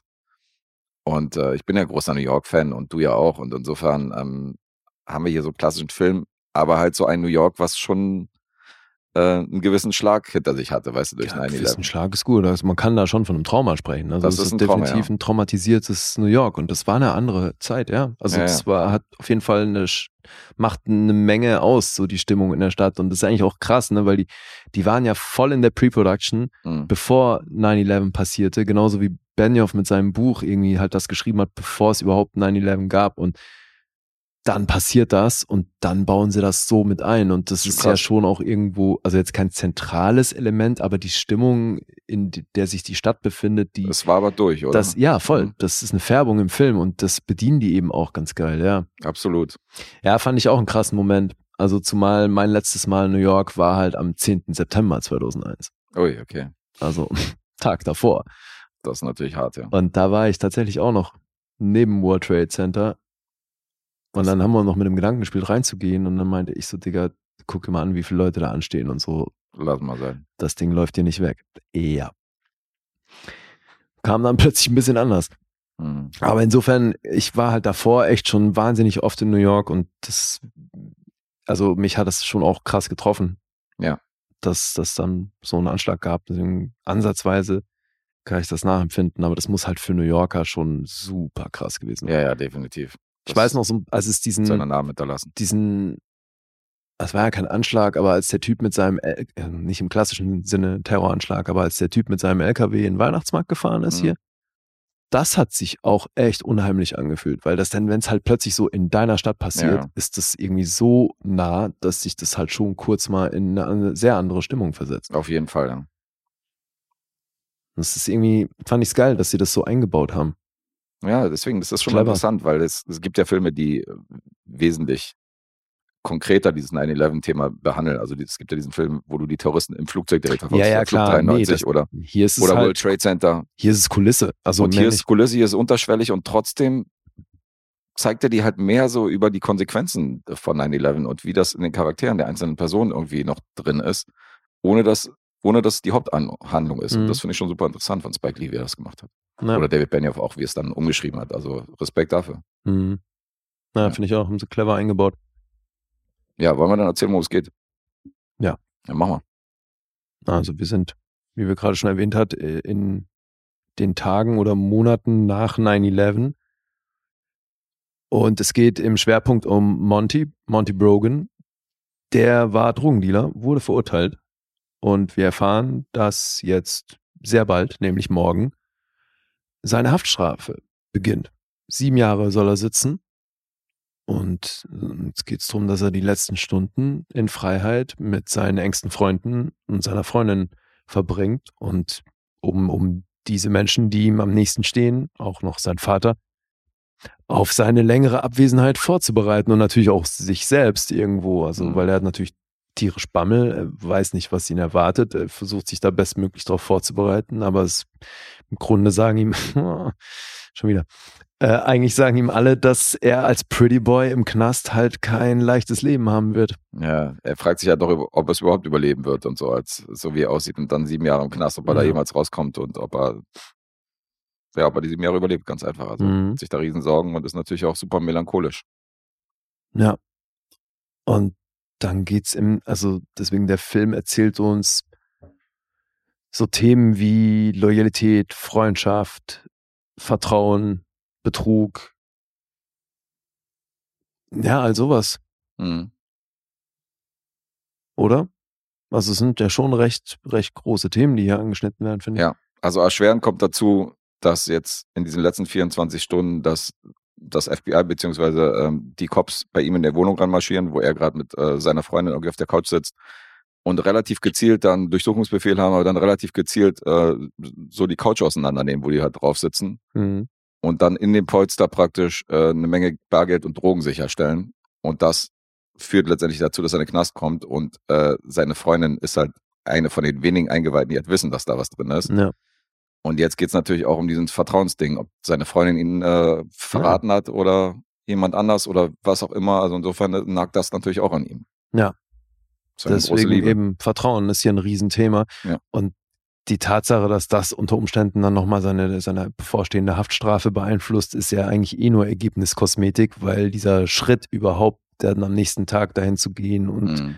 ins Gefängnis zu gehen, das ist halt was, womit er sich überhaupt erstmal arrangieren muss. Ja. Und da ist halt trotz guter Vorbereitung, kann ihm das Ding halt niemand abnehmen. Und es ist dann, ich glaube, das Spannende ist halt zu sehen, wie unterschiedlich sein Umfeld mit diesem Umstand umgeht. Ja, das auch. Aber es geht ja schon drum, wie, wie reagieren die Freunde, was, was sind so deren Mittel, da irgendwie was zu beizutragen. Und jeder hat ja noch so sein, sein eigenes Ding. Und Das obwohl das halt seine auch. ältesten Freunde sind, Mhm. können die ihm da halt mal so gar nicht helfen. Ja, und ich finde es auch noch spannend, dass, dass Spike Lee das auch noch in, in natürlich wie immer ist da so eine Amerika-Kritik dabei. Es hat was sehr sozialkritisches, es hat Mhm. sogar was New York-kritisches irgendwie. Ich finde es aber auch geil, wie er einfach so als Ur-New Yorker immer New York darstellt. Es wird hier ziemlich gut in so einem Monolog, den er vorm Spiegel Ah, hält, dargestellt. einer der besten Monologe der jüngeren Filmgeschichte, definitiv, ja. Ja, das ist halt echt krass. Lässt da mal kurz so einen Rant ab über New York und die Menschheit und Ist sowieso abgefahren an dem Film, dass es eigentlich ein Abgesang an New York ist, also so ein, so ein Rant, aber gleichzeitig ist es auch eine Liebeserklärung. Wenn du zum Beispiel an die Schlussszene denkst, an die Fahrt und so, voll. da rückt er ja das, was er so negativ dargestellt hat, rückt er dann wieder ein positives Licht. Insofern ist das beides irgendwie so, wie scheiße New York ist, aber wie toll New York auch gleichzeitig ist. Das Mhm. ist schon krass. Ja. Und dann hat dieser Film auch ganz latent so ein religiöses Thema. Und halt sowieso die, diese Auseinandersetzung eben mit dem, was passiert ist. Da spielt eben auch der 11. September mit rein. Und was die Zukunft für einen bereithält, wenn jetzt halt das auf, dem, auf der Agenda steht, wie sieben Jahre Knast. Mhm. Und natürlich auch die Reue über das, was, wie er da hingekommen ist. Ne? Das ist ja schon auch, nimmt auch einen großen Raum ein. Dass er es halt echt selbst verbaut hat, das Ding. Ja. Das ist ja schon ein Riesenfaktor, weil es noch nicht mal, wäre ja einfach, einfach zu sagen, ja, der und der hat mich reingeritten. Er war gierig, ja. Er war gierig. Ja. Das ist es. Ja, und dann holt er seine beiden besten Freunde ab, die halt schon seit, seit klein auf kennt und äh, geht halt in seine alte Schule, wo Philipp Simon Hoffmann praktisch als Jacob, er unterrichtet da und äh, steht dann auch vor diesem Schrank, wo er ganz jung mit der Basketballmannschaft da sitzt, irgendwie weiß er und her und sinniert irgendwie über seine Vergangenheit. Also es sorgt natürlich so ein bisschen für diese melancholische Note. Nee, klar. Und was interessant ist, ist halt Barry Pepper spielt halt so einen, so einen äh, Börsentypen, so einen Wa- Wall Street Manager halt Mhm. Und lebt in einem super fancy Apartment mit allem drum und dran, ist eigentlich sehr oberflächlich unterwegs, hat halt keine feste Beziehung, legt halt jede Frau flach, die ihm irgendwie begegnet. Aber auch die Unterschiede der Charaktere und die Leichen im Keller von äh, seinen beiden Kumpels, Frank und Jacob, sind halt super interessant. Weil Philipp Seymour Hoffmann in seiner Rolle verguckt sich in eine minderjährige Schülerin von ihm, Mhm. die dann auch noch an einem besagten Abend, wo die sich verabschieden, in so einem Club auch noch dabei ist. Äh, gespielt von Anna Penguin. Also das äh, sorgt nochmal zusätzlich für eine, für eine schwierige Note. Und ähm, diese Chemie zwischen diesen drei Charakteren untereinander ist auch super interessant. Mhm. Weil Barry Pepper das Ganze ja sehr ähm, abgebrüht beziehungsweise rational sieht. Und er sagt so, du glaubst doch nicht, dass wir den nochmal sehen. So, Wir haben uns doch so, so schon kaum irgendwie komplett aus den Augen verloren, hatten kaum Kontakt zueinander. Ist doch jetzt so, nur weil es jetzt der letzte Tag ist und unser bester Kumpel in den Knast kommt, heißt doch nicht, dass wir jetzt auf Big Freundschaft machen müssen. Und Ja. Alter, der kommt da nicht mehr raus. So. Der sagt zu ihm so, geiler ist doch diese Szene, dann die letzte Szene, bevor sie sich die Wege von den dreien trennen. Ja, Die natürlich. ist ja dann gerade mit dem Vorgespräch halt, finde ich, nochmal geiler. Ja, ja, natürlich, definitiv. Weil er eigentlich da sehr rational zu verstehen gibt, wie er das Ding sieht und dass er damit eigentlich schon abgeschlossen hat. Ne? Das ist so, Ja. ist, hey, der geht jetzt in den Knast und damit war's das mit ihm. So, Richtig. wir ja. sehen den Machen wir uns wieder. mal nichts vor. Ja. Und Jacob ist aber super sensibel, so vom, vom Mhm. Typ her, weißt du, er ist halt sehr emotional mit allem drum und dran und der kann das nicht verstehen, so was er gerade hört von seinem besten Kumpel und so. Also sind schon gute Dialoge, ey. Und, und die Clubszene an sich finde ich auch richtig gut, Alter, wie die da reinkommt. Da läuft einfach mal Big Daddy Kane und Craig Mack und äh, dann Ja, spielt der DJ The White Lines die ganze Zeit von Grandmaster Flash und ich so, Alter, okay, Mhm. alles klar. Also allgemein diese, die Inszenierung hat schon geilen Feel, äh, das kommt noch dazu. Und dann beobachten wir halt, was da alles passiert so und gucken halt, wie die Charaktere ticken, weißt du, so an diesem, in dieser 25., äh, in diesen 24 Stunden halt bis zu seinem Haftantritt und äh, das ist geil. Hm. Sollte er ursprünglich Brittany Murphy machen, ne? Stimmt, ja. die Dieser, Rolle der genau. jungen Studentin Ja. oder Schülerin. Sein Vater wird von Brian Cox gespielt. Das sind die, die Rollen, die ich nicht mehr wusste, dass da Ja. Logan Roy und Anna Penguin und äh, Isaiah Whitlock Jr. dabei sind, das habe ich nicht mehr gewusst. Aber wie krass ist das? ja, wie geil, dass das For the Wire gebracht Ja, hat. vor allem, ne? wie krass ist das, dass der außerhalb von The Wire auch in anderen Filmen und in Serien allen. sein Ich kenne bisher keine Figur, allen. in, wo er das nicht gebracht Wie geht hat. denn das, Alter? Das Voll geil, Mann. Alter. Ich so, Alter, hier macht er das wieder. Weil bei Your Honor, wo er den besten Freund von Mhm. Your Honor spielt, bringt er das genauso. Wie Nee, irgendwas lustig. baut so, shit. Das so sein Signature-Move, ist so geil. Wie witzig, dass er das so übergreifend macht. Ey. Ja. ja. Nee, also tatsächlich bisher wirklich jedes Mal, wenn ich den sehe, bringt er das früher oder später. Und ganz am Anfang in der Rückblende, wo wir Rosario Dawson auf der Schaukel äh, sehen, wo sie halt Edward Norton zum ersten Mal, also in der Rolle von Monty zum ersten Mal begegnet, äh, schaukelt ja neben Vanessa Felito, die ja beide Okay. bei Death Proof mitgespielt haben. Vanessa Felito war ja die mit dem Lapdance. Ach, okay. Auch noch, in, auch noch vor dem kleinen Rosario Dawson war ja auch bei ja, Death wie Proof cool. dabei. Ja, ja. Also Ach, äh, sie ist so schön anzuschauen. Ey. Vor allem also in dem Film, ich meine, in dem Silberkleid, das ist schon nett. ja, Silberkleid, liegt in der Badewanne, regelt sich, äh, regelt sich auf der Couch in, in Klammer. Also da, ich habe schon gedacht, da Lee kommt auf seine Kosten hier. Ja, war so. Natural, wie sie heißt. Aber ich war nicht alleine, weil das Ding lief auf der Berlinale, war nominiert für den Goldenen Bären, Mhm. hat ihn nicht bekommen. Ich habe nachgeguckt, der Film, der ihn bekommen hat, den kennt kein Mensch. Das, äh, so sind wir in Berlin. Wir geben dann den Film, die man schnell wieder vergisst, lieber den Preis. Ja gut, egal. Aber Spike Lee ist ja eh auch jemand, das hat bestimmt auch andere Gründe, aber der geht ja bei Preisverleihungen ganz gerne mal leer aus. Mhm. Nichtsdestotrotz macht er immer wieder Filme, die ganz gut sind. Ja, ja, ist nicht alles geil, aber der gehört schon zu den Filmen von ihm, die ich sehr, sehr mag. Hm. Ja, ich auch. Ohne Frage. Wie geht's dir jetzt nach der Neusichtung? Also ich habe mir dann ähm, schon zwischendurch gedacht, ah, die Handlung ist im Grunde super billig. Mhm. Weißt du, so, weil, okay, es gibt so ein Geheimnis, wo du dann noch so ein bisschen auf eine Auflösung wartest, ne? Das ist ganz cool. Also da Ja, ich wieder weiß, das. Vertrauensthema. Aber darüber hinaus ist es im Grunde, ha, fuck, genau, ich muss das lassen. Darüber hinaus ist es, ist es eigentlich easy, nicht groß, so die Geschichte. Mhm. Aber das Schöne ist, dass sich hier ja ganz viel zwischen den Zeilen abspielt. Das ist eben zum einen diese Sicht auf das Post-9-11 New York. Ja. Das ist, ich meine, hier, Alter, Trump, Donald Trump wird hier schon kritisiert. Wie geil ist das denn? Ja, ja, also stimmt. David Benioff hat es einfach kommen sehen, Mhm. oder was? Finde ich so geil. Du hast ja also echt schon so ein paar Sachen, 2002 abgefahren. Ey. wo du denkst, okay, abgefahren, Mann. Die haben einfach äh, einen sehr geilen Blick auf, auf die Welt gehabt, so nach 9-11 und haben das irgendwie geil auf Film gebannt. Mhm. Sehe ich auch so. Der beste Film, der 9-11 irgendwie, wo 9-11 irgendwie eine Rolle spielt, äh, ist der hier, finde ich. Das weiß ich jetzt gar nicht, ob man das so pauschal sagen kann. Mir fällt kein anderer rein, wo ich sagen würde, er kommt da ran. Ich wüsste jetzt auch, könnt ihr nicht alle Filme aufzählen, wo 9-11 so am Rande auch mal eine Rolle spielt. Mhm. Gibt halt die, wo es eben krass im Fokus steht, ne? Vielleicht der mit Robert Pattinson, die Rom-Com. Hast du den gesehen? Weißt du, Nee. welche ich meine? Was Nee. eine Frage. Hast du die Rom-Com mit Robert Pattinson gesehen, Alter? Äh, ich- naja, gut, okay. Ich verrate mal nichts. Wäre ein mieser Spoiler. Ah, okay. Okay. Ja, gut, aber äh, unterm Strich hat er Federn gelassen? Ich glaube nicht. Nee.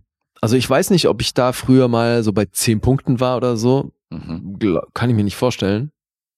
Weil ich glaube, das ist immer noch auch nicht mein liebster Spike Lee. Ich glaube, es Mhm. gibt immer noch Filme, die ich mehr mag von ihm, aber schon ein guter, echt guter Vertreter.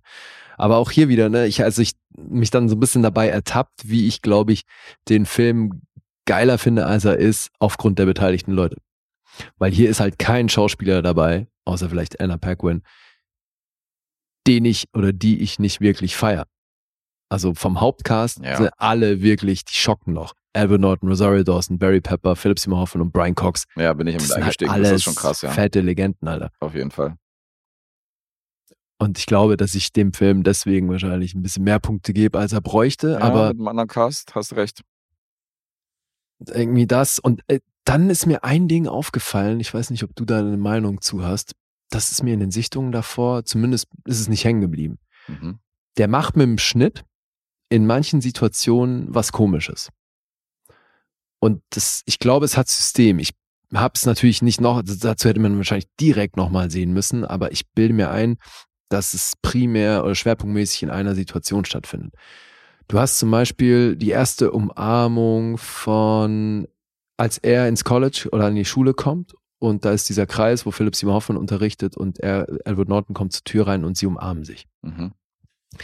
Da hast du die Umarmung aus dem einen Shot und dann springen die in eine andere Perspektive und du hast den letzten Teil von der Umarmung, die wir gerade gesehen haben, nochmal.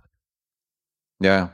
Das springt so eine halbe Sekunde zurück und du hast den Teil, kriegst du nochmal aus einer anderen Perspektive. Und das aber ganz schnell aneinander geschnitten, Ja. so dass du so, so ein Dum-Dum hast. Mhm.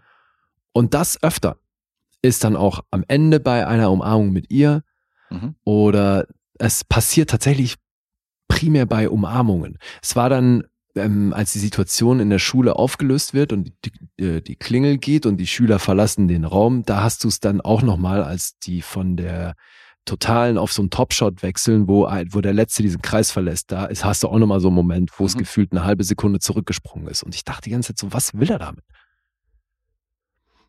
Und dann bin ich aber irgendwann drauf gekommen, oder zumindest wirkt es auf mich dann so, als wären das die Momente, wo er die Leute, die ihm nahestehen, irgendwie umarmt.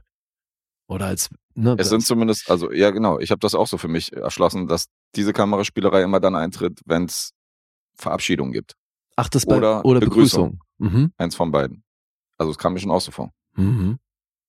Müsste man im Hinblick darauf vielleicht eben nochmal sehen Ja. und gucken, also was ist da, gibt's da noch mehr dahinter, weißt du? Weil Mhm. wenn das immer bei Begrüßungen oder Verabschiedungen stattfindet, dann warum?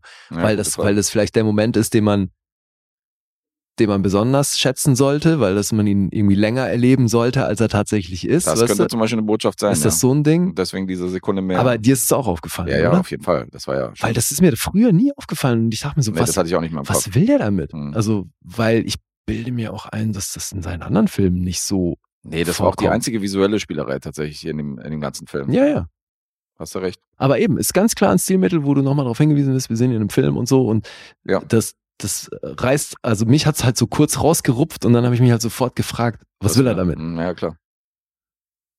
Stellt man sich schon die Frage. Hm, Okay, aber hast du auch so wahrgenommen? Ja, ja, habe ich auch so gesehen. Also mir fehlen noch so drei, vier Anschlussfehler auf. Gerade bei dieser Umarmung mit Rosario Dawson auf der Treppe ist der Hund halt einmal auf der rechten Seite, dann steht Mhm. auf einmal links so am Ja. Geländer, weißt du, wo ich Ach gesagt Mensch, den Hund haben wir noch gar nicht erwähnt. Ganz zu Beginn des Films wird ein Hund misshandelt und dann von Monty gerettet. habe. Richtig, ja. Das macht ihn liegt da. natürlich eh schon zum Held, weil Doyle, der Hund, ist mal der coolste Hund der Filmgeschichte. Mr. Doyle ist schon cool, oder? Naja, auf Ja, jeden auf Fall. Richtig cooler Hund. Wobei ich mich da auch gleich gefragt habe, na gut, vielleicht haben sie andere Hunde angemalt, Werner Herzog-Style. Äh, Weil ich mich noch gefragt habe, mit dem Fell Hm. von Doyle könnte es ganz schön schwierig werden, mehrere Hunde zu finden. Ja, Weißt ja, weil du hast ja, hat genau, Hm. weil du hast ja mit der Zeichnung, weil du hast ja normalerweise immer mehrere Hunde, die den, die diesen einen Filmhund spielen. Hast du nicht im Nachspann geguckt? Da steht doch meistens dann, Nee, habe ich nicht geguckt. Da ich habe zwar ja den Nachspann geguckt, aber da, stimmt, wollte ich drauf achten, habe ich vergessen. da habe ich auch, äh, habe ich auch vergessen. Aber könnte sein, dass vielleicht nur einer war diesmal. Hm. Ja, stimmt. Ja, der so ist super. Wirklich oft kam der nicht zum Einsatz, aber der war schon sehr cool. Der wurde dann auch tatsächlich sein bester Freund. Ja, geil. Ja, Mensch, klingt ja so, als würden wir den beide immer noch echt gut finden. Jetzt im Nachhinein Was? war es ja fast schon Foreshadowing, die, die Stelle.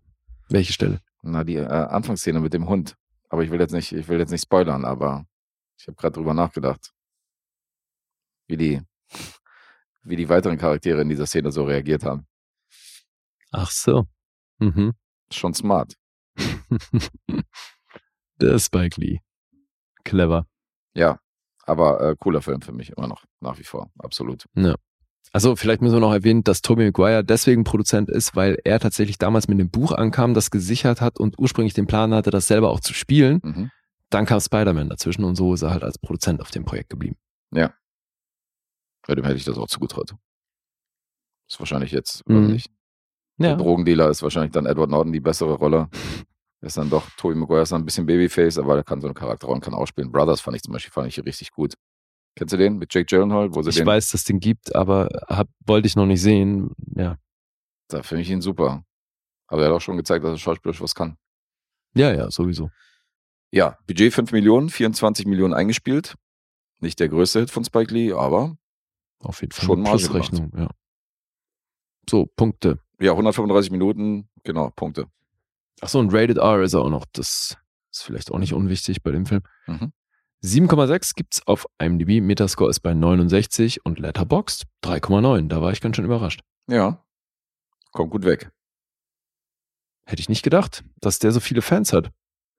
Dann lösen wir auf, wie weit wir von der Realität sind. Ja, Also du bist ein Punkt entfernt, ich bin bei einer 9.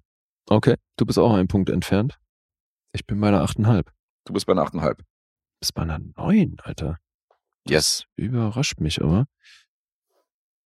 Okay. Ja, in dem Fall unentschieden. Gesamtepisode. Mhm. Einigen wir uns auf Unentschieden. Yes, sir. Zweieinhalb für uns beide. Zweieinhalb zu zweieinhalb. Na, immerhin keine Niederlage. Ja, und vor allem das Geile ist, wir haben immer gleich daneben getippt. Also, ja, könnte man Den gleichen sagen. Abstand. Ja, ja. Nee, Echt? also auch immer so am Anfang, ja, siehst du, siehst ja hier, also es setzt sich ganz gleich zusammen, so. Also im Grunde genommen waren wir gleich gut. Das könnte man am Ergebnis schon ablesen, ja. Im Grunde genommen wollte ich einfach nur einbringen. Ja. ja. Cool. Und im Grunde genommen sind wir jetzt durch, Ich sag, oder? ich sag ja nicht genommen, sondern nur im Grunde. Ach so, im Ja. Grunde sind wir jetzt durch. Mhm. Im Genau. Grunde waren wir gleich gut heute und im Grunde sind wir jetzt fertig. Mit allem drum und dran halt. Mit allem drum und dran, ja, richtig. Dann drücke ich jetzt ein bisschen die Outro und wir verabschieden uns. Ja, bedanken wir uns nochmal kurz bei allen Supportern, mit allem drum und dran. Also bei allen Supportern. Ein Weiß bisschen schon. bedanken wir uns bei euch. Ein ja. bisschen. Aber mit allem drum und dran. Mit allem drum und dran. Ja. Im Grunde Sind wir durch. Tschüss. Tschüss.